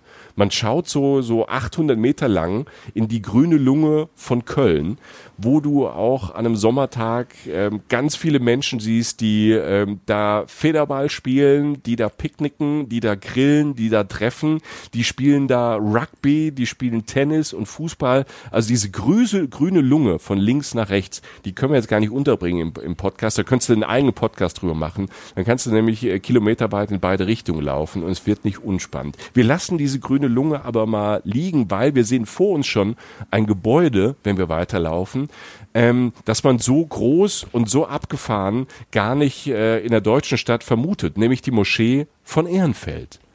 Yes. Ein, ein Hammer, ein Hammerbauwerk. Also es ist wirklich so ein toller Kuppelbau. Man läuft durch diese Allee und dann geht so vor einem wirklich ein großer, imposanter Bau auf. Dieser Kuppelbau mit so zwei Türmen, also Minaretten. Und diese, diese Kuppel oben, ähm, finde ich, ist super designt. Also die ist so offen. Das ist jetzt keine geschlossene Kuppel. Da ziehen sich so große Glaselemente durch die sollen so ein bisschen die, die, ähm, die Offenheit auch ähm, der Moschee symbolisieren. Und natürlich bringen die auch äh, viel Licht. Und das macht die Moschee schon zu einem ersten ähm, größeren Stopp vielleicht, wenn man Lust hat, ähm, auf der Venloer Straße. Wenn man sich über diese Riesenstraße ähm, von dieser grünen Lunge zur Moschee, da muss man ein bisschen aufpassen, da geht so, so, so eine, die innere Kanalstraße entlang. Das ist so eine gefühlt 48 Spurenstraße, wo links und rechts die Autos kommen. Wenn man die geschafft hat, steht man vor dieser Moschee und man kann da rein. Also die ist tagsüber offen, wenn jetzt nicht Gebetszeiten sind, kann man auch spontan rein. Äh, gibt aber auch Führung Führung, was ich nur empfehlen kann, mal da eine Führung zu machen, weil innen, ähm, das ist toll, also das ist riesig groß, sind so, glaube ich, 2000 Quadratmeter, dieser Gebetsraum. Und ähm, du ne, läufst dann auf Socken dadurch über so einen hellblauen Teppich und blickst so auf diese ähm, auf diese Wände, die sind so geschwungen und so ein bisschen weißgold. Und du kommst da rein und hast so eine, ob man jetzt was mit äh, Religion ähm, so am Hut hat, in welche Richtung auch immer, aber ich ich ähm, ich finde die Atmosphäre, fand ich in Moscheen, ob das jetzt in Jordanien war oder äh, im Libanon oder jetzt halt auch in Köln, ich finde die, ähm, die Atmosphäre da immer toll. Also weil mhm. es hat nicht, also gegenüber dem Dom, der, der finde ich so, so anders, so bisschen, so bisschen düster ist. Äh, trotzdem beeindruckend, aber düster ist die Moschee auch beeindruckend, aber eher so hell, sehr freundlich durch diese, durch diese Architektur. Also ich finde es ein tolles Gebäude, was da auf einmal steht. Voll, voll. Und auch riesengroß wieder, ne? Ja. Also so wirklich gefühlt auch wieder, wo du denkst, wow, ganz schön groß. Genauso wie der Dom, wo du denkst, das ist eine andere Dimension, die da eingeläutet wird. Auch genau. die Treppe, die da so hoch geht von außen, das ist einfach imposant. Also äh, es strahlt einen gewissen Reiz aus, das kann ich nicht leugnen, ja. Ja. Und wenn man dann äh, die Moschee gemacht hat, dann beginnt Jochen, dann beginnt die Fressmeile der Fenloer. Und ja. Ne? Das ist tatsächlich so. Es ist wirklich so, also der, der nächste Part der Fenloer Straße ist wirklich Fressmeile. Also im Sommer läuft man durch Gerüche von Asianudeln, türkischer Pizza, Falafel, arabische, äh, arabische Gerüche und Gewürze. Ähm, zwischendrin mischen sich äh, so frisch gebackene äh, schwäbische Rosinenwäckchen, also die Düfte von Rosinenwäckchen damit rein. Es riecht nach Kaffee. Du hast so wirklich auch nette Cafés, kleine Cafés, Restaurants. Äh, dann kommen so langsam so ein bisschen Geschäfte dazu, so Biomärkte, kleine Läden, Boutiquen, auch so Hipsterläden. Also da wird's dann richtig bunt und das ist das, was du vorhin sagte. Alle reden über Ehrenfeld. Das ist halt äh, so der, der hipste, einer der hipsten Teile ähm, von Köln. Und da geht die Venloer Straße halt als so, als Ader, als pulsierende Ader durch. Nicht immer schön, aber es lebt immer. Also die, die, die, diese Straße hat auch tagsüber nochmal eine andere Atmosphäre wie so am Frühabend und dann nochmal nachts. Also die, die Atmosphäre auf der Straße, die wechselt ständig. Und wenn man ähm, von der Venloer mal vielleicht ein bisschen äh, zu viel hat, dann entdeckt man nämlich die Seitenstraßen der Venloer. Und äh, das ist auch wieder so typisch für Köln. Ganz viele Seiten Seitenstraßen von der Venloer haben so einen ganz eigenen Charakter, haben sich über die Jahre ganz äh, eigen entwickelt. Und äh, dafür steht äh, in Köln oder vor allem in Ehrenfeld die Körnerstraße. Viele in Köln kennen diese Straße. Jochen, du bestimmt auch, ne? Es ist mir ein Begriff, aber so wie du das jetzt hier einläutest, die Rampe, die du baust, ich glaube, ich weiß nicht so viel wie du über sie. Ja, weil ähm, ich muss ganz ehrlich sagen, ich finde es da wirklich schön, vor allem, weil die Leute auf der Körnerstraße, also die dort leben und vor allem die ihre Geschäfte da haben, sind so ein bisschen anders drauf als der Rest, weil auf der Venloer Straße ist ja eigentlich 24/7 irgendwie immer was los. Auf der Körnerstraße gehen die Geschäfte meistens erst so um 11 auf oder um 14 Uhr ne? manchmal auch unterschiedlich. Ne? Ja. Ähm, da herrscht einfach so ein anderer Vibe auf dieser ähm, Körner Straße. Da haben sich halt Leute getroffen, die da ihre Geschäfte aufgemacht haben, die bisschen alternativer sind, ein bisschen sozialer und das Miteinander halt schätzen. Und es gibt ganz viele tolle kleine Geschäfte, Designergeschäfte, wie das Utensil zum Beispiel, das kann ich empfehlen, die haben tolle Sachen. Es gibt ähm, coole Kaffeeläden, wie es Van Dyck, sieht toll aus. Ähm, es gibt und natürlich toller Café, kennt man auch in ganz Köln. Dann gibt es äh, die Markthalle Körnerstraße. Mittwoch bis Samstag äh, gibt's da Essen mit äh, den besten Döner, bestes Fleisch, ähm, Obst und Gemüse, Kleinigkeiten, selbstgemachte Sachen, auch wirklich mit Bringsel und das gibt's alles in einer Markthalle mit Lebensmittel. Und dann gibt es noch ähm, ein äh, Shop, ein kleines Geschäft, das sieht erstmal von außen schon ganz süß und liebenswert aus, weil allein schon äh, die Schaufenster und was in den Schaufenstern steht, ähm, einfach Lust hat da reinzugehen, auch ein bisschen alternativ. Es ist so eine Art Blumenladen, ähm, die verkaufen Blumen, aber die ähm, verkaufen auch so gezogene ähm, ja, Gemüse und Obst, was man sich dort kaufen kann und dann zu Hause anpflanzen kann. Dort habe ich meine, meine Erdbeerpflanzen zum Beispiel, meine Bio-Erdbeerpflanzen gekauft. Stopp. Ja. Du, du pflanzt Erdbeeren an? Ja. Warum weiß ich das nicht? Also wirklich, funktioniert das? Ich bin Erdbeerbauer. Äh, Corona, Corona-Zeit. Also keine Ahnung, man musste sich mit irgendwas beschäftigen. Und dann habe ich, ähm, bin ich tatsächlich dort, habe ich gesagt, so, ich pflanze jetzt was an. Ich pflanze jetzt was ein. Und dann bin ich äh, in diesem Laden, wo ich ähm, sonst immer schon so oft irgendwann mal eine Vase gekauft habe oder irgendwas Kleines oder Mitbringsel oder kleine Geschenke, habe ich dort äh, Bio-Erdbeerpflänzchen gekauft, drei Stück und habe die dann zu Hause äh, eingepflanzt, nicht in eine Vase, also du merkst, ich bin noch nicht so ganz äh, in der Materie drin. Ich habe sie, fast hätte ich Vase gesagt, ich habe sie in einen Topf eingepflanzt und äh, so große Töpfe. Ja. Und äh, tatsächlich die Erdbeeren, sie blühen jetzt ein bisschen spät, aber ich habe noch große Hoffnung, dass dann späte Erdbeeren draus kommen. Und natürlich, Jochen, wenn ich Erdbeere, Erdbeeren ernte, erzähle ich dir davon und wenn sie schmecken, bringe ich dir eine mit. Das ist angemessen. Äh, gut, dass ich nicht selber darauf hinweisen musste. Also äh, das erwarte ich von dir einfach. Das ist ja. für mich grundlegend. Da werde ich mich auch nicht bedanken. Das halte ich halt für selbstverständlich. Absolut. So, ja, kleiner, schön, Ausflug, schön. kleiner Ausflug in die Botanik und mein neues äh, Corona-Hobby. Ich pflanze jetzt Dinge an und gucke zu, wie sie wachsen. Ähm, die späte Blüte, ne? deine große Stärke. ja. ja, bei mir wächst auch äh, im Alter jetzt noch was. So, ja. Körnerstraße, also das ist die, die ist wirklich, die ist wirklich toll äh, zum Rumbummeln. Und dann gibt es auch das Körnerstraßenfest. Das kann ich auch nur empfehlen. Es gibt einmal äh, im Sommer, Spätsommer, Herbst gibt es das Körnerstraßenfest, wenn ihr zufällig da seid. Da gibt's dann ganz viele Stände, alles äh, ist auf der Straße. Es gibt von ähm, nigerianischem Essen bis arabisches Essen bis äh, kölsches Essen, Wein, Bier, selbstgemachte Säfte, Cocktails, Musik. Also äh, Körnerstraßenfest ist immer ganz großartig. Wenn wir äh, diesen Ausflug von der Fenloher Straße auf die Körnerstraße gemacht haben, gibt es zwei Möglichkeiten. Man geht Richtung Neu-Ehrenfeld. Das hat nochmal eine ganz andere Nummer, auch wenn es Ehrenfeld heißt. Es ist Neu-Ehrenfeld, das ist ganz anders. Wir gehen aber erst nochmal ganz kurz zurück ähm, auf mhm. die Fenloher Straße, denn jetzt kommt eigentlich so ein bisschen... Ähm, ja, nach der Körnerstraße kommt manchmal so ein bisschen so die hässliche Ecke, nämlich äh, die Ecke ähm, Fenloher Straße Gürtel. Ähm, mhm. Also, also da, da ist ähm, Straßen und Städte planerisch, glaube ich, alles schiefgegangen. Ich finde, das ist, das ist so unfassbar da.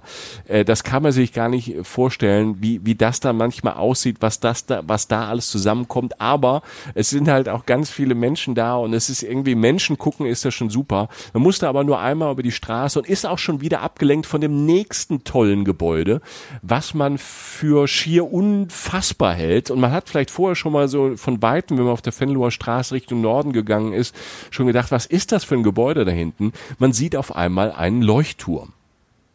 Aha. Man sieht mitten in der Stadt einen wirklichen Leuchtturm. Also jetzt nicht nur so ein Miniaturding, sondern, weil man sieht den ja von Weitem, man sieht einen Leuchtturm. Den hast du aber schon mal gesehen, Jochen, ne? Ja, den habe ich gesehen, aber jetzt äh, mehr weiß ich noch nicht. Erzähl mir davon. Ja, ähm, du aus dem Norden, äh, für jo. dich wird so ein Leuchtturm natürlich interessieren. Und äh, ja. der, der, der Leuchtturm ist schon ist schon ziemlich alt. Der ist schon äh, seit äh, über 100 Jahren da in Köln, weil das war früher ein Industriegebiet. Äh, also früher war Ehrenfeld ein eigener Ort, eine eigene Stadt und es okay. gehörte gar nicht zu Köln. Es wurde irgendwann eingemeindet und mhm. äh, da, wo jetzt die Fenloher Straße durchgeht, war Industriegebiet und da war das Heliuswerk und äh, die waren ähm, die waren ganz schön weit vorne in Sachen Leuchtmittel und so und die haben dann ähm, Maschinen gebaut und natürlich Leuchtmittel für zum Beispiel Leuchttürme und äh, für große Maschinen und so. Und als äh, damals schon so als Werbegag und zum Ausprobieren von Leuchtmittel haben die halt einen Leuchtturm dahingestellt. Und äh, das Werk und die Firma, die gibt's schon lange nicht mehr, die wurde auch schnell irgendwie, äh, ging die dann auch pleite oder wurde aufgekauft. Ähm, das Gelände, da sind dann andere Firmen reingezogen und diesen Leuchtturm, der ist halt mit so Wahrzeichen von Ehrenfeld, der ist immer noch da und ähm, das ist auch eine tolle Ecke dann, wo der steht, der Leuchtturm, weil dann wird's ähm, auch wieder spannender.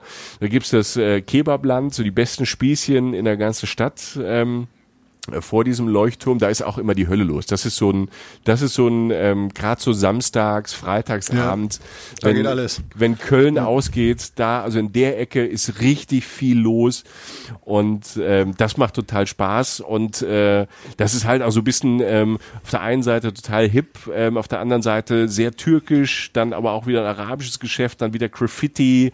Also ich, ich liebe es da, weil es so bunt ist und äh, weil das da alles miteinander geht, weil da ganz Europa und die ganze Welt irgendwie auf einem Haufen sitzt und sich gut versteht und ähm, das ist auch äh, so ein Punkt, äh, dann zusammen feiert, zusammen abhängt, so rund um dieses Gebiet, rund um diesen ähm, Leuchtturm ist dann noch ähm, der Clubbahnhof Ehrenfeld, ähm, mhm. einer der, mhm. finde ich, der, der coolsten Clubs der Stadt, weil ähm, der ist in so einem ähm, Bogen von der Bahn. Da ist natürlich wieder durch Ehrenfeld geht wieder eine Bahnstrecke, der nächste nächste Bogen durch, wo man drunter durch muss. Und da ist der Clubbahnhof Ehrenfeld. Die haben auch einen tollen Biergarten, Außengastronomie. Da stehen auch immer so Streetfood-Wagen.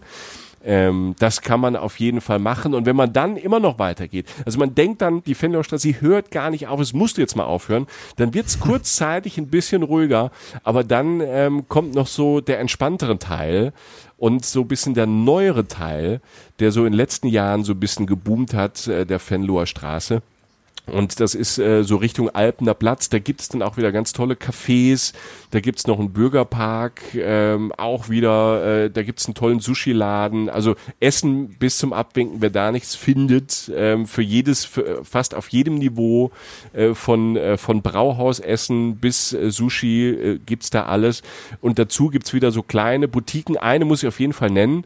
Äh, Grün, Grau, Blau. Die macht äh, Interior Design, diese Boutique. Und ich muss sie nennen, weil die Caro, die die diese Boutique hat, das ist die Frau, die unser Logo designt hat. Ne? Ach, da hat die ihren Laden. Okay. Ja, da auf ja, der Fenloher Straße hat die ihren Laden.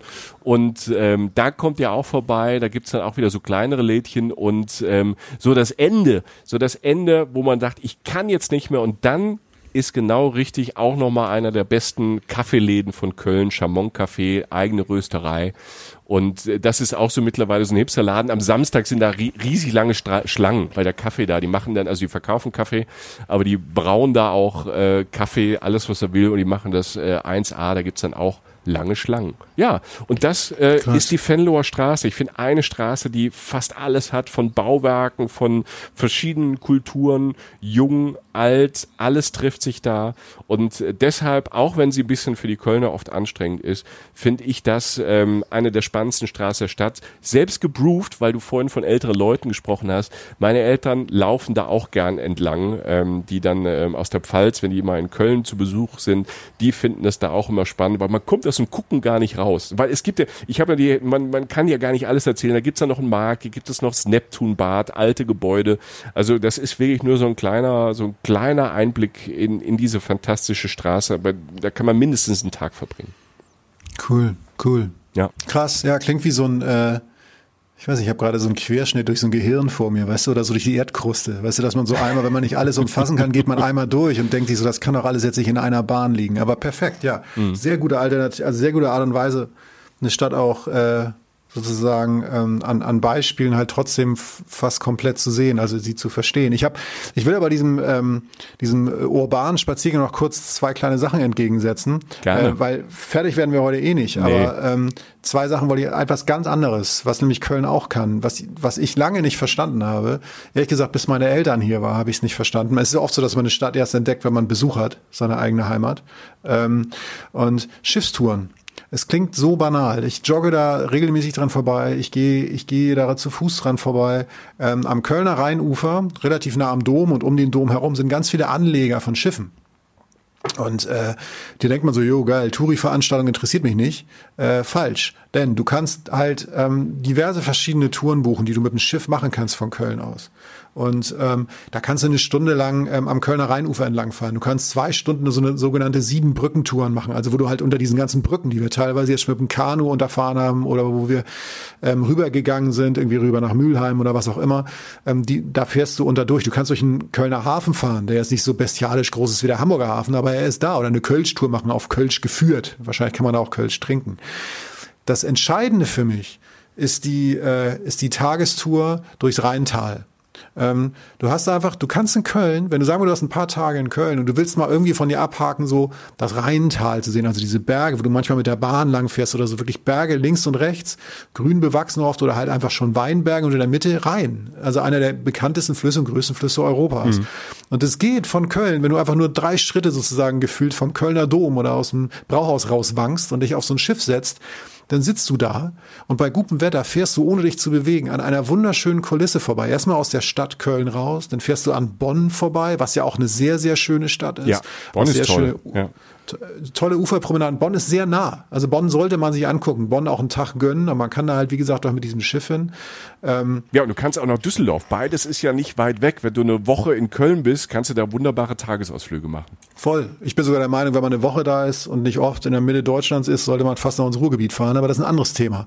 Ähm, sagen wir, du bist in Bonn und fährst daran vorbei. Was passiert ist, du kommst spätestens nach Bonn, kommst du irgendwann in dieses Rheintal, in das äh, sagenumwobene Rheintal. Du fährst am Siebengebirge vorbei, du fährst zum Drachenfels, also am Drachenfels vorbei. Das ist eine Bergruine, ähm, weiß nicht, 1167 habe ich mal gelesen, wurde die gebaut. Ja, also das ist einfach ein Berg, auf der steht eine riesige Ruine einer Burg. So und ähm, du bist, du fährst einfach, ich weiß nicht, ich habe mich so ein bisschen wie, wie ein gehobenes Mitglied dieser Gesellschaft geführt, äh, gefühlt, als ich so mit so einem Endlich. Ja, als ich mit so einem Radler oder weiß ich, weiß ich, Weinschorle oder bei dir halt einfach eine Flasche Wodka, keine Ahnung. Äh, aber du fährst einfach, du fährst einfach auf diesem Boot so entlang und siehst halt diese wunderschöne Szenerie an dir vorbeistehen. Und an einem guten Tag, und du hast ja in Köln oft äh, gutes Wetter, irgendwie ist es eine wunderschöne Bootsfahrt, die dich wirklich in eine andere Welt nochmal reinführt. Und ich rede davon, dass du acht Stunden unterwegs bist. Also du bist nicht, mhm das ist jetzt kein, das ist jetzt kein Staatsakt. Du hast aber das Gefühl, das Gefühl, du machst eine andere Form von Urlaub, wenn du einfach in irgendein kleines Schiffchen einsteigst, das halt direkt am Kölner Bo Dom losfährst. Und ähm, diese Tour, von der ich spreche, ähm, die hält halt dann auch ähm, am äußersten Ende ihrer Tour, bevor sie wieder umdreht, am Siebengebirge samt Drachenfels, also ungefähr auf der Höhe. Und da hast du dann so ein paar Stunden Aufenthalts, da gibt's dann so eine kleine Stadt, in die, die du dir anschauen kannst, einen recht beschaulichen Ort. Ähm, du kannst da ein bisschen wandern oder was auch immer, fährst zurück und bist halt so, weiß nicht, von zehn bis 19 Uhr unterwegs und hast einfach einen wunderschönen Tagestrip gemacht, der wirklich für mich diesen Haken hinter dieses Ding gemacht, so eine Rheinschifffahrt gemacht hat, weißt du? Ich wollte immer mal so eine mhm. Rheinschifffahrt machen. Das, das war erfüllt mit einem kleinen Städtetrip aus, mit einem kleinen äh, Trip aus der Stadt Köln raus. Und das, das andere, was ich kurz noch erzählen wollte, was auch total reizvoll ist, was ich sehr spät entdeckt habe, Hauptbahnhof Köln, auch wieder, ne? Dom liegt direkt neben dem Hauptbahnhof. Es ist alles nah beieinander. Mhm. Du steigst in eine Regionalbahn ein. In eine zum Beispiel ist die RB 26. Findet ihr raus, müsst ihr euch jetzt nicht merken und fährst an die, zur Haltestelle Rolandseck. 45 Minuten. Also ist, Rolandseck ist ein Ortsteil der Stadt Remagen, auch keine große Stadt, direkt am Rhein gelegen. Es ist fast dieselbe Ecke, bei der du mit, also an der du mit diesem Boot vorbeifährst, mit diesem Schiff vorbeifährst.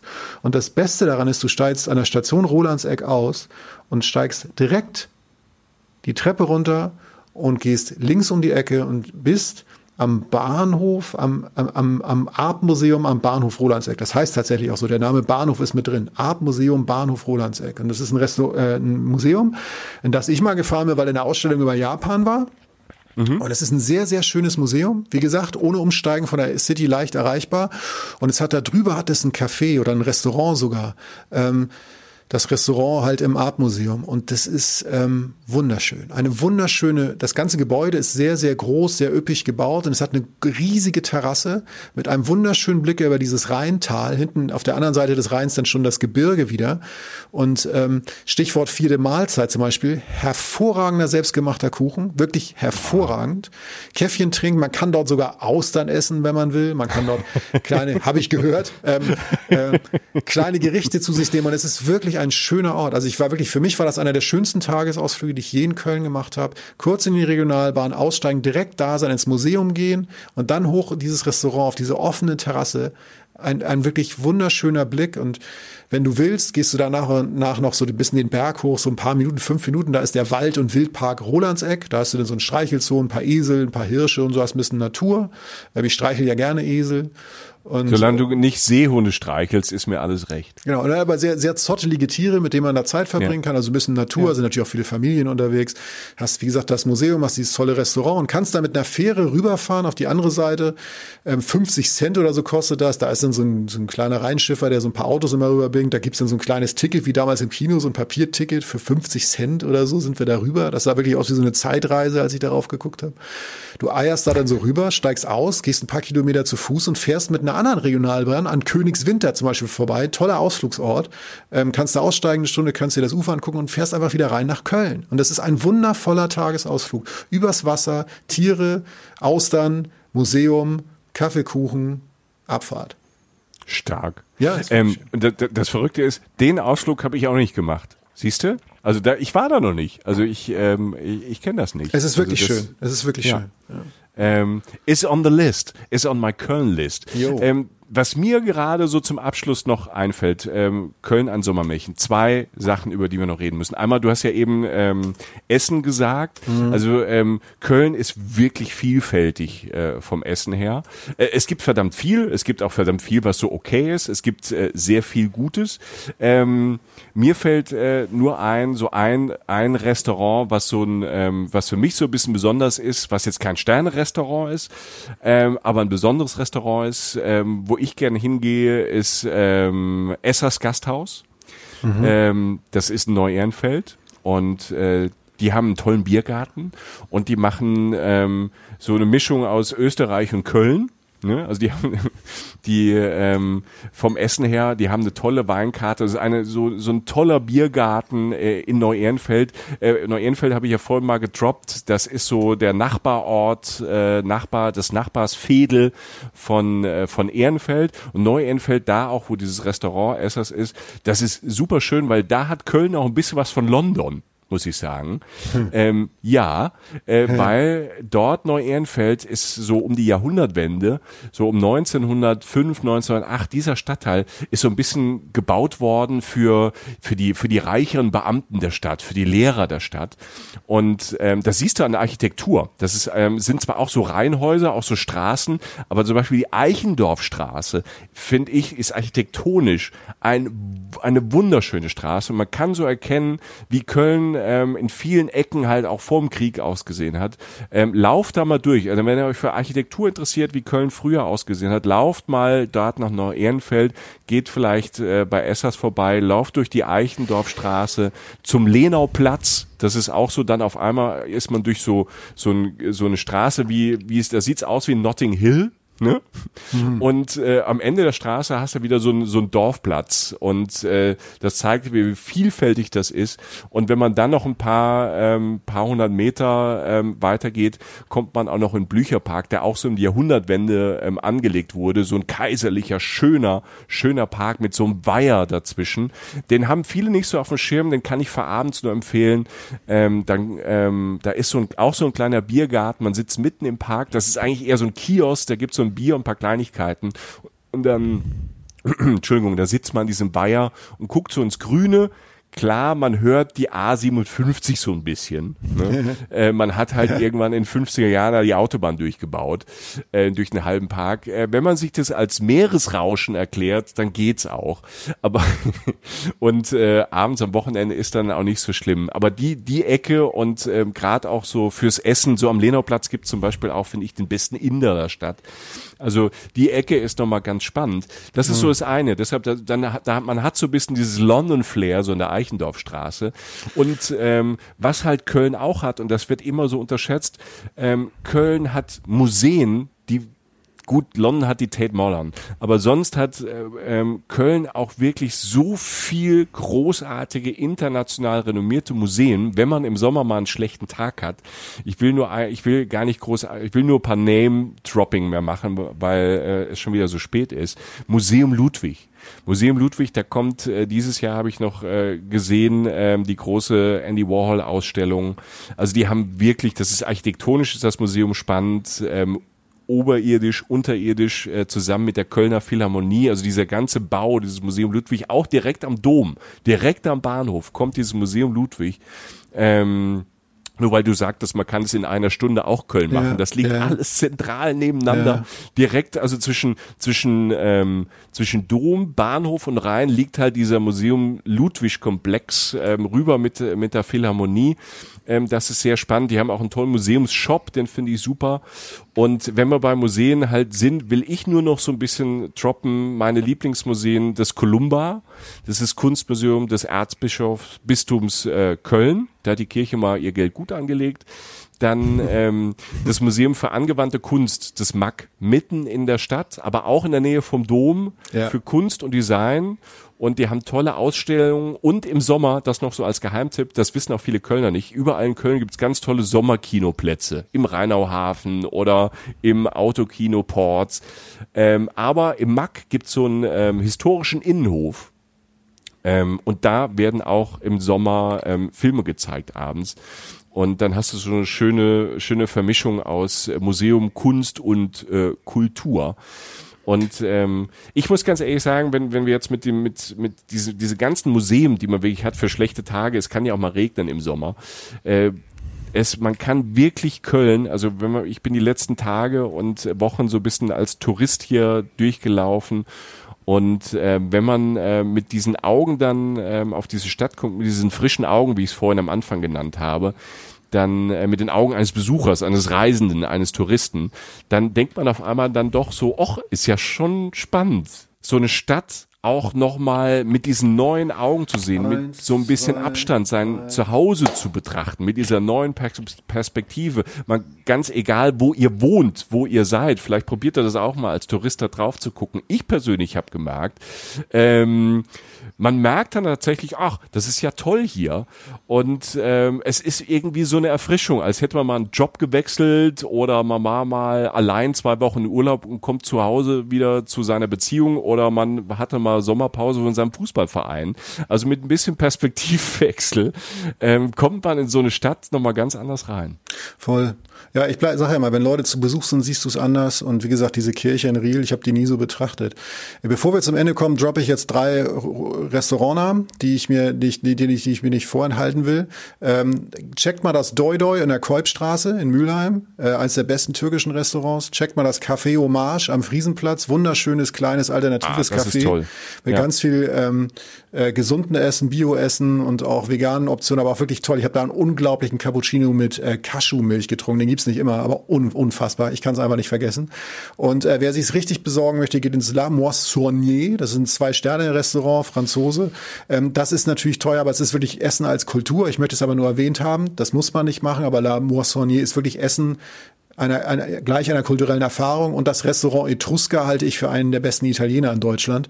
Ähm, kostet auch ein bisschen, ich wollte es einfach nur erwähnt haben. Aber ähm, ja, das ist es. Wir könnten ewig weitermachen, wir tun es nicht, ähm, äh, weil irgendwann müssen wir einen Schlussstrich ziehen. Ich glaube, wir haben es geschafft, Michael, ein alternatives Bild von Köln zu zeichnen, das aber eigentlich trotzdem nicht alternativ ist, weil es so toll ist, dass es eigentlich alles in den Mainstream gehört, weil jeder sollte das genauso erleben. Ja, und ich glaube, es bleibt äh, immer noch genug zu entdecken und es bleibt für uns irgendwann mal die Zeit, noch einen Podcast über Köln zu machen in den nächsten Jahren und dann äh, gucken wir vielleicht mal mehr in die Südstadt oder mal in die andere Ecke oder mehr rechtsrheinisch, Mülheim, Deutz. Es gibt so viel in dieser Stadt und für uns ist einfach so die Erkenntnis, ähm, gerade für diesen Sommer 2020, äh, wo, wo man in Deutschland bleibt, wenn man einen Stadturlaub machen möchte mit ähm, Natur drumherum und äh, Best of Both Worlds haben möchte, dann ist Köln im Sommer wirklich großartig und wir können es euch nur empfehlen und ans Herz legen. Genau, und die Stunde geht auch. Nur eine Stunde. Also äh, danke fürs Zuhören, liebe Menschen. Ähm, wenn ihr uns äh, mögt oder äh, so, dann könnt ihr auch gern bei Apple ein paar Sterne für uns abgeben, eine Bewertung oder so. Oder schreibt uns gern bei Instagram, Facebook oder auf unserem Blog. Der ist auch sehr schön. Wir haben ein bisschen general überholt. Äh, Grüße an Julia. Ähm, vielen Dank für die Arbeit. Und äh, schaut gern bei uns vorbei. Lasst uns wissen, was ihr denkt. Ähm, wenn ihr selber Reisegeschichten habt, wir freuen uns wirklich. Und äh, auf unseren Kanälen werden wir auch jetzt Fotos und Videos von Köln posten, die ihr auch noch nicht so gesehen habt. Also äh, die Maschine rollt und wir freuen uns, wenn ihr äh, teilhabt und uns wissen lasst, wie es ist. Und ähm, ja, vielen Dank. Gerade für diesen Spaziergang quer durch die Stadt, Michi. Dankeschön. Ich muss da auch mal wieder hin. Ja, sehr gerne. Äh, danke für den Ausflugstipp. Äh, ich habe jetzt was auf meiner Agenda. Ähm, vielen Dank euch fürs Zuhören. Spread the word, sagt äh, euren besten Freunden Bescheid, dass es uns gibt. Das hilft uns immer sehr. Und wir haben noch ein kleines Extra für euch. Ich habe äh, mit Daniel von Urlaubsguru gesprochen. Urlaubsguru, unabhängiges Reiseunternehmen, Internetunternehmen. Und äh, wir wollten einfach mal von dem erfahren, wie es so ist mit der Reisebranche in Corona-Zeiten und äh, wie es der Reisebranche geht und wie so jemand wie der Daniel, der aus Nordrhein-Westfalen kommt und diese Firma mit einem Kumpel in acht Jahren einfach aufgebaut hat, ohne irgendwelches Geld oder von Banken, äh, wie das gerade ist, so eine Firma aufzubauen in der Reisebranche und jetzt kommt sowas, was eigentlich die Reisebranche äh, mitten ins Gesicht trifft. Wie geht man damit um? Wie sieht's hinter den Kulissen aus? Ähm, da spreche ich mit Daniel drüber von Urlaubs Urlaubsguru, das gibt's jetzt auch noch als Spezial hinten dran. Jochen. Jo. Ich wünsche dir einen schönen Abend und ich hoffe, wir sehen uns bald wieder. Das war ja vielleicht erstmal die letzte Folge, wo wir uns nicht sehen. Vielleicht probieren wir es mal wieder. So, ähm, zwar mit Abstand, aber ich möchte dein schönes Gesicht wieder in meiner Nähe sehen. Mein Gott, ist das romantisch. Ja, alles klar. Das lasse ich genauso stehen. Ach nee, ich freue mich natürlich auch auf dich. Und äh, äh, bis bald, Leute. Passt auf euch auf. Bis bald, Michi. Und äh, ja. ja, gute Reise, ne? Wir reiten jetzt in den Sonnenuntergang. Tschüss. Tschüss. Reisen, Reisen. Der Podcast mit Jochen Schliemann und Michael Dietz. Herzlich willkommen zu diesem äh, Reisen, Reisen Spezial. Das ist ja eine ganz besonders seltsame Zeit, diese Corona-Zeit. Jeder hat so sein Päckchen zu tragen und gerade wir Reisenden, wir gerne Reisenden müssen entweder viel mehr als gewollt dieses Jahr zu Hause bleiben oder anders reisen. Viele entdecken jetzt Deutschland, fahren in die Pfalz anstatt nach Neuseeland oder nach Jüst anstatt Kuba. Immerhin geht das ja. Es äh, geht ja mehr in diesem Corona-Sommer, als wir von Reisen Reisen am Anfang des Jahres äh, dachten. Jetzt geht ja auch viel Europa. Und wir dürfen nicht vergessen, also das Virus ist immer noch da und man muss auch genau überlegen, wo fahre ich hin? Mache ich tatsächlich Griechenland, was jetzt möglich ist, oder Spanien? Und gehe vielleicht das Risiko einer Quarantäne ein oder nicht. Für uns Reisende sind das Luxusprobleme. Für die Reisebranche ist diese Corona-Zeit ja würde ich mal sagen, fast katastrophal. Also von Veranstaltern, Hotels bis Airlines äh, auf jeden Fall eine sehr schwierige Situation. Wie schwer, das wollen wir uns erklären lassen. Wir wollen mit euch so ein bisschen hinter die Kulissen gucken und deshalb bin ich mit Daniel Kran verabredet von Urlaubsguru. Urlaubsguru ist einer der größten unabhängigen Reise-Internetseiten in Deutschland. Und die Firma haben Jochen und ich schon länger äh, auf dem Schirm, denn Urlaubsguru kommt aus Nordrhein-Westfalen. Firmensitz ist Holzwickede. Die Gründer kommen aus Unna. Und äh, die zwei Daniels haben das als Hobby angefangen, 2011, 2012 so ungefähr. Äh, die haben Schnäppchen aller Art, von Flug bis Eventreise bis hin zu Pauschalreise gesucht, gefunden und mittlerweile stellen sie es ganz professionell ins Netz und äh, verdienen damit ihr Geld, haben mittlerweile eine große Firma damit aufgebaut mit teilweise bis zu äh, 200 Mitarbeitern. Grüß dich, Daniel. Hallo, Michael. Wie sehr kannst du diese, diese Anfänge da bei dir zu Hause, bei eurer Firma, da auf dem Balkon oder im Wohnzimmer, wie sehr kannst du das noch fühlen? Das sind ja acht Jahre her. Ist das so ganz weit weg oder manchmal immer noch ganz nah? Ganz nah. Ja, ehrlich gesagt fühlt sich das doch irgendwie an, als wäre es damals irgendwie vor einer gewissen Zeit gewesen. Also mhm. es ist schon verdammt lang her und wenn ich überlege, was in den letzten acht Jahren alles passiert ist mit den ganzen Aufs und Ups, dann ähm, ja, fühlt sich das an, als wäre es schon deutlich mehr als acht Jahre, die wir hier Urlaubsguru betreiben mittlerweile. Ja, das, das ist ja das Ding. Als Unternehmer ist es ja fast eigentlich normal mit so Auf und Abs. Ne? Man probiert mal Sachen aus, das eine funktioniert, das andere funktioniert nicht. Ähm, manchmal kann man sagen, okay, da hat das Konzept irgendwie nicht so gestimmt oder da hat man Pech gehabt. Wenn sowas ist, äh, wenn man in Reisen macht wie ihr und sowas ist wie eine Pandemie, für die wirklich ja keiner in dem Sinn was kann, ist das wahrscheinlich erstmal so Worst-Case-Szenario, oder? Ja, du hast es gerade schon beschrieben. Das ist eine absolute Vollkatastrophe, würde ich sagen. Und ähm, vor allem ist es halt einfach so ein Gefühl von Ohnmacht, weil man einfach ja keine Chance hat, irgendwie was zu retten, zu zu machen, auszuprobieren oder wie auch immer, ähm, als dieser Corona-Tsunami, würde ich mal sagen, irgendwie schon im Februar über die äh, Reiseindustrie hinweg mhm. äh, zog. Ähm, ja, da haben wir dann schon gedacht, okay, was passiert hier gerade? Und ähm, ja, das war dann halt schon für die Reiseindustrie auf jeden Fall deutlich eher zu spüren als, glaube ich, für die normalen Bürger in Deutschland, äh, weil wir halt schon gemerkt haben, okay, China, Italien etc., das kommt irgendwie immer näher auf uns zu, mhm. äh, während hier quasi alle noch so gesagt haben, ach ja, das ist ja irgendwo anders und das betrifft uns nicht, ähm, haben wir schon äh, wirklich bluten dürfen, was unsere Umsätze angeht und äh, ja, das war dann im Februar der Anfang und im März, April war es natürlich dann äh, richtig brutal. Und das dürfen wir ja nicht vergessen. Also uns in Deutschland und in Teilen Europas, wir kommen ja mit den Maßnahmen jetzt gerade ganz gut klar mit dem Virus. Das Virus tobt ja weiter in vielen Ecken der Welt, also auch in vielen Reiseländern oder in Reiseregionen, wo wir bis äh, Januar, Februar 2020 ähm, Urlaub gemacht haben, gereist sind. Ich sag mal Südamerika, die USA, aber auch ähm, aber auch Asien, Indien, äh, Teile Afrikas, wo es wo es gerade wirklich wirklich schlimm ist. Wann hast du denn dann im Januar, Februar wirklich gemerkt, wow, das Ding ist so groß, so wie wir bisher gereist sind, das können wir wahrscheinlich ganz lang gar nicht mehr machen. Ja, ich glaube, das sieht man zum einen an Zahlen, wenn wir jetzt als Internetfirma da entsprechend ähm, ja, dann unsere Zahlen verfolgen und dann sehen, okay, es gibt weniger Traffic, es gibt weniger Buchungen etc. Aber ähm, ich wohne ja hier in Dortmund äh, in Einflugschneise vom Flughafen Dortmund und wenn du dann einfach merkst, dass irgendwo was am Himmel fehlt, weil da kaum noch Flieger im Himmel sind, äh, dann merkst du es auch noch mal irgendwie bewusster und physischer. Und ähm, ja, es ist einfach ähm, so, dass, dass sich natürlich dann in dieser Hinsicht alles geändert hat. Ähm, und äh, ich bin gespannt, äh, wie das Reisen nach Corona dann äh, sich fortführen wird. Was ist denn einfach mal ein bisschen bisschen, wir wollen mal so ein bisschen Backstage gucken, wenn man das als Firma merkt, ne, ihr merkt das an den Zahlen, dann kann wahrscheinlich auch die ersten Stornierungen oder die ersten Sachen sind nicht mehr möglich. Wie, wie, was ist da bei euch in der, in, in der Firma passiert? Notfallpläne trifft man sich ähm, und ähm, man ist ja, man hat ja wahrscheinlich unfassbar viel zu tun, aber eher rückwärts gewandt.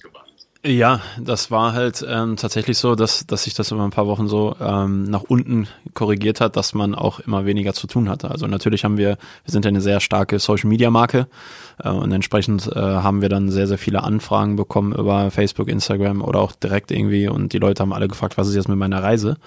Ähm, während ähm, wir da dann noch helfen konnten, haben wir dann aber gemerkt, dass wir was anderes, also wir haben da ein ganzes Redaktionsteam, die dann halt immer wieder für den kommenden Urlaub äh, Artikel produzieren etc. Ja, die brauchten dann eigentlich keine Artikel mehr produzieren und wir haben halt gemerkt, okay, ähm, es ist immer weniger Arbeit da und wenn du eigentlich so seit sieben Jahren auf aufs Vollgas drückst sozusagen und und äh, natürlich auch mal die eine oder andere äh, Abfahrt nimmst, um zu gucken, was ist denn da jetzt. Ähm, aber wir haben halt immer auf Vollauslastung gearbeitet hier seit siebeneinhalb Jahren und äh, auf einmal war davon nichts mehr übrig. Und äh, ja, dann ist das so, dass du dann mit dem ganzen Office ins Homeoffice gehst. Also wir haben hier unser unsere Büros in äh, unter anderem Holzwickede halt geschlossen und ähm, ja mittlerweile seit über drei Monaten und es ist so, dass ähm, wir Kurzarbeit anmelden durften. Wir waren somit die ersten hier im Kreis Unna, die Kurzarbeit angemeldet haben. Viele andere Unternehmer haben sich dann bei uns gemeldet und haben gefragt, hey, könnt ihr uns einen Tipp geben? Ähm, ihr habt das ja ganze schon durch, ihr habt das ganze ja schon durch und ähm, da haben wir dann entsprechend auch Hilfestellung geboten und ähm, dann waren wir somit das erste Unternehmen hier ähm, auch in der Touristik tatsächlich, ähm, die dann Kurzarbeit angemeldet hatten und ähm, ja, jetzt ist es so, dass die meisten Mitarbeiter tatsächlich bei 0%, 10%, 20% laufen und das seit über drei Monaten und ähm, ja, da merkst du einfach, ähm, dass das wirklich, wirklich richtig hart ist und vor allem ist es dann halt so, dass ähm, 10%, 20% hört sich jetzt gut an, man hat halt viel Freizeit, ja, aber im Endeffekt fehlt es halt netto äh, auf der Tasche sozusagen und das ist dann etwas, was natürlich sehr, sehr brutal ist und wo du dich als Unternehmer einfach so hilflos fühlst und denkst, ey, irgendwie keine Ahnung, sind wir ja alle zusammen in den letzten Jahren die ganzen Aufs und Ups gegangen, die, die es halt gibt als Unternehmen, wenn man in der Gründungsphase ist, aber äh, da machst du halt nichts, da guckst du nur zu und ähm, ja, darfst dann dem Familienvater sagen, sorry, wir haben gerade keine Arbeit für dich und ähm, der muss halt selber zusehen, wie er gefühlt seine Familie ernähren kann und das ist äh, mehr als brutal. Ja, brutal und hart. Ist es dann ähm, in, in der Branche da so, versucht man sich da gegenseitig sagen wir mal, zu helfen oder zu stützen oder sind da alle, ist da jetzt jeder auf sich selbst angewiesen und muss retten, was zu retten ist? Nee, es war schon sehr, sehr schön zu beobachten, dass sich äh, unsere Partnerfirmen aus der Touristik dann auch relativ zeitnah gemeldet haben oder wir uns auch. Und es da halt immer wieder einen Austausch gab und ähm, wir dann versucht haben, Synergien zu schaffen. Aber ja, also was das Thema Umsatz generieren angeht, da waren halt alle gleich betroffen, weil wenn da kein Flieger abhebt, dann kannst du auch keinen Umsatz machen, so gefühlt. Aber ähm, trotzdem gab es ja allein bürokratisch gab es ja sehr, sehr viele Hürden, die wir dann meistern durften und das innerhalb von einer, ja, vom sehr, sehr schnellen Tempo, ja. Äh, und da hat man sich dann schon gegenseitig gegenseitig unterstützt. Und das finde ich auch ähm, klasse, dass das in der Touristik auch gegeben ist, dass da alle zusammenhalten. Ähm, was glaubst du, wie sehr wird das äh, die ganze Branche verändern? Also wird die, also wird, wenn, wenn du, erstmal musst du sich ja wahrscheinlich an die Situation erstmal gewöhnen, weil bis es einen Impfstoff gibt, äh, wird, wird das, das, das Virus ja bleiben und die Unsicherheit wird immer groß sein. Darauf muss man sich als Branche irgendwie erstmal einstellen. Das ist gar nicht so einfach. Das ist richtig, ähm, wobei ich jetzt schon Erfahrungen gesammelt habe, weil ich zum Beispiel über Pfingsten selbst in, in Holland war ein paar Tage und dann schon mal wieder Urlaub ausprobiert habe. Ähm, und ich dann gemerkt habe, dass selbst in Holland die ganzen Hotels und Gastronomien ähm, wissen, wie man sich entsprechend jetzt hygienisch aufzustellen hat. Und ich glaube, das ist jetzt nicht nur in Holland und Deutschland der Fall, sondern ich denke, das wird mittlerweile die ganze Welt gelernt haben. Und äh, von daher glaube ich daran, dass wir lernen werden, mit dem Virus, ähm, ja, in Anführungsstrichen mit dem Virus zu reisen. Das heißt also, es kann dir überall passieren. Äh, es kann dir auch hier in Nordrhein-Westfalen passieren. Und auch hier, wenn du innerhalb des Landes Urlaub machst, wie du es gerade beschrieben hattest im Intro, kann es natürlich sein, dass du in einem Hotel bist, wo jetzt dann auf einmal ein, ähm, ähm, ein Corona-Fall irgendwie auftritt und dann wird das ganze Hotel unter Quarantäne gesetzt und dann ja, sitzt du halt auch irgendwo an der Nord- oder Ostsee fest, dann kannst du da genauso weg, äh, wenig weg, wie du jetzt irgendwie auf, von, von Mallorca aus wegkommst oder so. Also von daher, dieses Risiko geht man, glaube ich, gerade gerade ein, wenn man ähm, Richtung ähm, Urlaub denkt, aber wir werden, glaube ich, alle lernen, damit zu mhm. verreisen und damit dann unterwegs zu sein. Wie ist denn euer Eindruck da? Also wir, wir stellen das so gemischt fest. Also es gibt jetzt so Leute, die sagen, ich will jetzt unbedingt weg, ich mache das, ich gehe auch das Risiko ein. Ne? Also vielleicht ist manchmal die Angst, also bei mir persönlich ist die Angst erstmal gar nicht primär diese die Nummer, ich krieg das, äh, sondern die, ähm, die Angst ist, was du eben beschrieben hast mit der Quarantäne im Hotel, sag mal, an der Ostsee oder Nordsee, was dir halt auch auf Mallorca oder in Griechenland passieren kann. Ähm, ähm, das ist das, was, mi, was mir so manchmal so ein bisschen so, die, wo ich mehr über dieses Urlaub, Urlauben oder Reisen halt nachdenke, weil das, das muss ich mit auf die Festplatte nehmen bei mir, dass das passieren kann.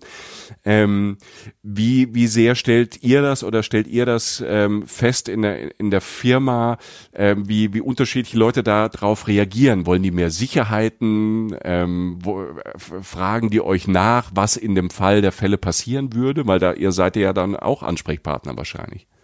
Ja, das ist richtig. Also ich glaube, erst einmal ist es wichtig, dass man dann umso äh, mehr darauf achtet, dass es ein schönes Hotel ist. Nein, Spaß beiseite, aber ähm, äh, also wenn Quarantäne, dann dann in einem, in einem, in einem guten Vier-Sterne-Haus. ja, genau, richtig. Nein, ja. äh, nein, doofer Spaß. Aber ich, ich meine, natürlich sind wir Ansprechpartner und äh, es gibt da unfassbar viele Leute, die dann äh, Fragen stellen und ähm, was man auf jeden Fall merkt und auch anhand unserer Zahlen, Klickzahlen etc., ähm, dass ähm, dass eine gewisse dass es da einen gewissen Altersunterschied gibt. Also es ist tatsächlich so, dass umso älter die Menschen und ähm, vielleicht auch schon mit Kindern, Nachwuchs etc., dass sie dann schon sehr vorsichtig sind beim Reisen, äh, während die sag ich mal, die junge, ungebundene Generation dann einfach sagt, ach komm, was, was soll's, äh, zur Not hänge ich halt irgendwo zwei Wochen länger im Süden fest und äh, Thema erledigt. Und ähm, da merkt man halt schon ähm, große Unterschiede zwischen den Generationen, würde ich sagen, ja. Mhm. Ja, ist ja klar, wenn du sag mal keine Kinder hast, sag mal ungebunden bist und bist dann musst zwei Wochen in Griechenland auf einer Insel in Quarantäne im Hotel, ist das wahrscheinlich vielleicht nicht so hart als ähm, wenn du wieder zurück musst. Ne? Also ich habe immer, ich habe immer so im Kopf ähm, so ein so ein Paar, so ein Elternpaar, die zum ersten Mal seit 14 Jahren ohne die Kinder unterwegs waren. Das war im Januar, Februar. Und die haben eine Kreuzfahrt gemacht in Brasilien und die waren dann fünf oder sechs Wochen auf diesem Schiff anstatt zehn Tage. Das ist, das ist gut, das ist jetzt auch so ein Worst-Case-Szenario, aber man muss es zumindest ähm, irgendwie auf dem Schirm haben, dass sowas passieren kann. Vollkommen richtig, mhm. ja. Aber ich glaube halt, wie gesagt, dass so schlimm, wie es im Januar, Februar, März auch in, in, im, beim Reisen war, so wird es jetzt in Zukunft äh, hoffentlich nicht mehr. Also ich kann es mir nicht vorstellen, weil die Hygienestandards jetzt wirklich deutlich erhöht wurden und kein Hotel der Welt möchte sich mhm. irgendwo äh, einen Corona-Fall einfangen und damit dann in Anführungsstrichen bekannt und in die Medien kommen. Also von daher äh, denke ich, wird da wirklich mehr Vorsicht geboten und von daher gibt es dann hoffentlich viel weniger Fälle, als wir es alle aus dem Januar, Februar, März irgendwie noch in Erinnerung haben. Ja, ich glaube, es spielt sich natürlich auch ein. Also die, die Leute, das ist, es dauert zwar, das merkt man ja auch bei den Masken. Erst ist immer so dieser, oh Gott, wie, wie soll das gehen? Oder ich habe keinen Bock drauf. Und irgendwann spielt sich das natürlich bei den Leuten ein, diese Hygienemaßnahmen. Und wie geht jeder miteinander um? Ähm, du hast eben schon gesagt, du, du ähm, bist in die, in die Niederlande rüber. Ähm, wo plan, planst du denn noch Reise? Wo fährst du denn ähm, äh, privat hin im Sommer? Hast du da was geplant? Ja, ich habe auch bereits gebucht. Also ich werde im Juli werde ich äh, nach Mallorca fliegen. Mhm. Und ähm, ich denke mir halt, ein Thema Flugzeug ist natürlich auch immer so ein Thema, wo man sich jetzt dreimal mehr Gedanken drüber macht. Aber dann denke ich mir, wenn ich hier jetzt in Dortmund mit der Bahn fahre oder der U-Bahn etc., dann äh, ist das teilweise noch kuscheliger, als es im Flugzeug ist. Und äh, ja, auch da ist es einfach wichtig, selber dann mit Mundschutz etc. und auf Abstand zu gehen. Und äh, ich denke, das ist dann auch gewährleistet. Und äh, meine Partnerin und ich, wir haben jetzt beide ähm, gebucht und ähm, haben entsprechend ähm, den Fensterplatz und den Gangplatz gebucht und hoffen, dass der Mittelplatz frei bleibt. Wir werden sehen, was da. das sind also die kleinen Tricks, um zu gucken. Bin gespannt, ob es aufgeht. Ähm, ja, ja weil das, das ist aber ein schöner Trick, also für die Corona-Zeit zu sagen, okay, ähm, weil in der in der Mitte will ja eigentlich normalerweise keiner sitzen und die bleiben ja öfter mal frei im Flieger. Ähm, also nehmt nehm das als als äh, als Tipp schon mal mit. Glaubst du, dass es ähm, kannst du schon so ein bisschen absehen? Also Mallorca, das ist ja auch erstmal jetzt, ähm, glaube ich, 6.000 Leute dürfen da jetzt erstmal hin ähm, für die ersten Wochen und dann ähm, ähm, wird äh, Spanien ja, glaube ich, nächste Woche ähm, wieder komplett aufmachen. Ähm, wird es denn aus deiner Sicht, sagen wir, sagen, in neue in Europa, in diesem Reise Europa 2020 in der Sommer, sagen wir, neue Trendziele geben? Trendziele in Europa ist relativ schwierig. Es gibt aber ähm, tatsächlich, äh, wenn man jetzt auf Preis-Leistung schaut, gibt es ähm, da die eine oder andere griechische Insel, die äh, normalerweise vor Corona immer extremst teuer war, die jetzt aber wirklich mit sehr, sehr günstigen Preisen werben. Und ich denke, das könnte dann aus zumindest Preis-Leistungssichten ein Trendziel werden. Da gibt es zum Beispiel die griechische Insel Tassos, die ist ähm, noch relativ unbefleckt, sage ich mal, was, was Massentourismus angeht. Ja. Äh, hat wunderschöne Buchten etc. Also das typische griechische Flair ist dort äh, zu finden auf der Insel. Und ähm, ja, da kriegst du normalerweise äh, nie was irgendwie unter 500 Euro, ähm, mhm. wenn du jetzt mit, mit Flug und Hotel ja. Ähm, ja. Ähm, dorthin reisen möchtest. Und äh, in diesem Sommer ist das tatsächlich möglich. Und ähm, das sind dann vielleicht ähm, die ersten Auswirkungen, auch was das Thema Preis-Leistung und das Thema äh, neue Reiseziele innerhalb Europas angeht ähm, dass man dann erkennt, okay, es gibt dann scheinbar die eine oder andere Insel oder eine oder andere Region, die dann sagen, okay, wir müssen jetzt verstärkt irgendwie um Touristen werben, damit wir nicht komplett leer ausgehen hier. Und ähm, von daher sollte man da auf jeden Fall ähm, sehr pre preisbewusst unterwegs sein und schauen, was da jetzt dieses Jahr möglich ist. Das heißt, du schätzt, dass das Reisen nicht teurer wird? Nein, auf keinen Fall wird es teurer. Also das ähm, war jetzt in den ersten Wochen so, gerade wenn man innerhalb Deutschlands äh, sich jetzt an der Küstenregion äh, sich ein Hotel oder eine äh, Ferienwohnungen suchen wollte, hat man schon gemerkt, okay, Thema Angebot und Nachfrage. Es gab extrem viele Deutsche, die dann an der Küste Urlaub machen wollten und dementsprechend waren die Preise auch erhöht. Äh, dadurch, dass jetzt die EU sozusagen wieder äh, geöffnet ist und äh, die ganzen Airlines dann auch ihre Maschinen wieder bereitstellen, ähm, wird das dann auch entsprechend dann wieder in diesem Preiskampf ausgehen, wo dann im Endeffekt dann wir als Touristen davon profitieren und dann weiterhin auch gute Schnäppchen schlagen können. Hier, Tourismus in Deutschland, ne? Euer, eure Company sitzt in Holzwickede, du bist aus Unna, östliches Ruhrgebiet, ne? Du wohnst in Dortmund.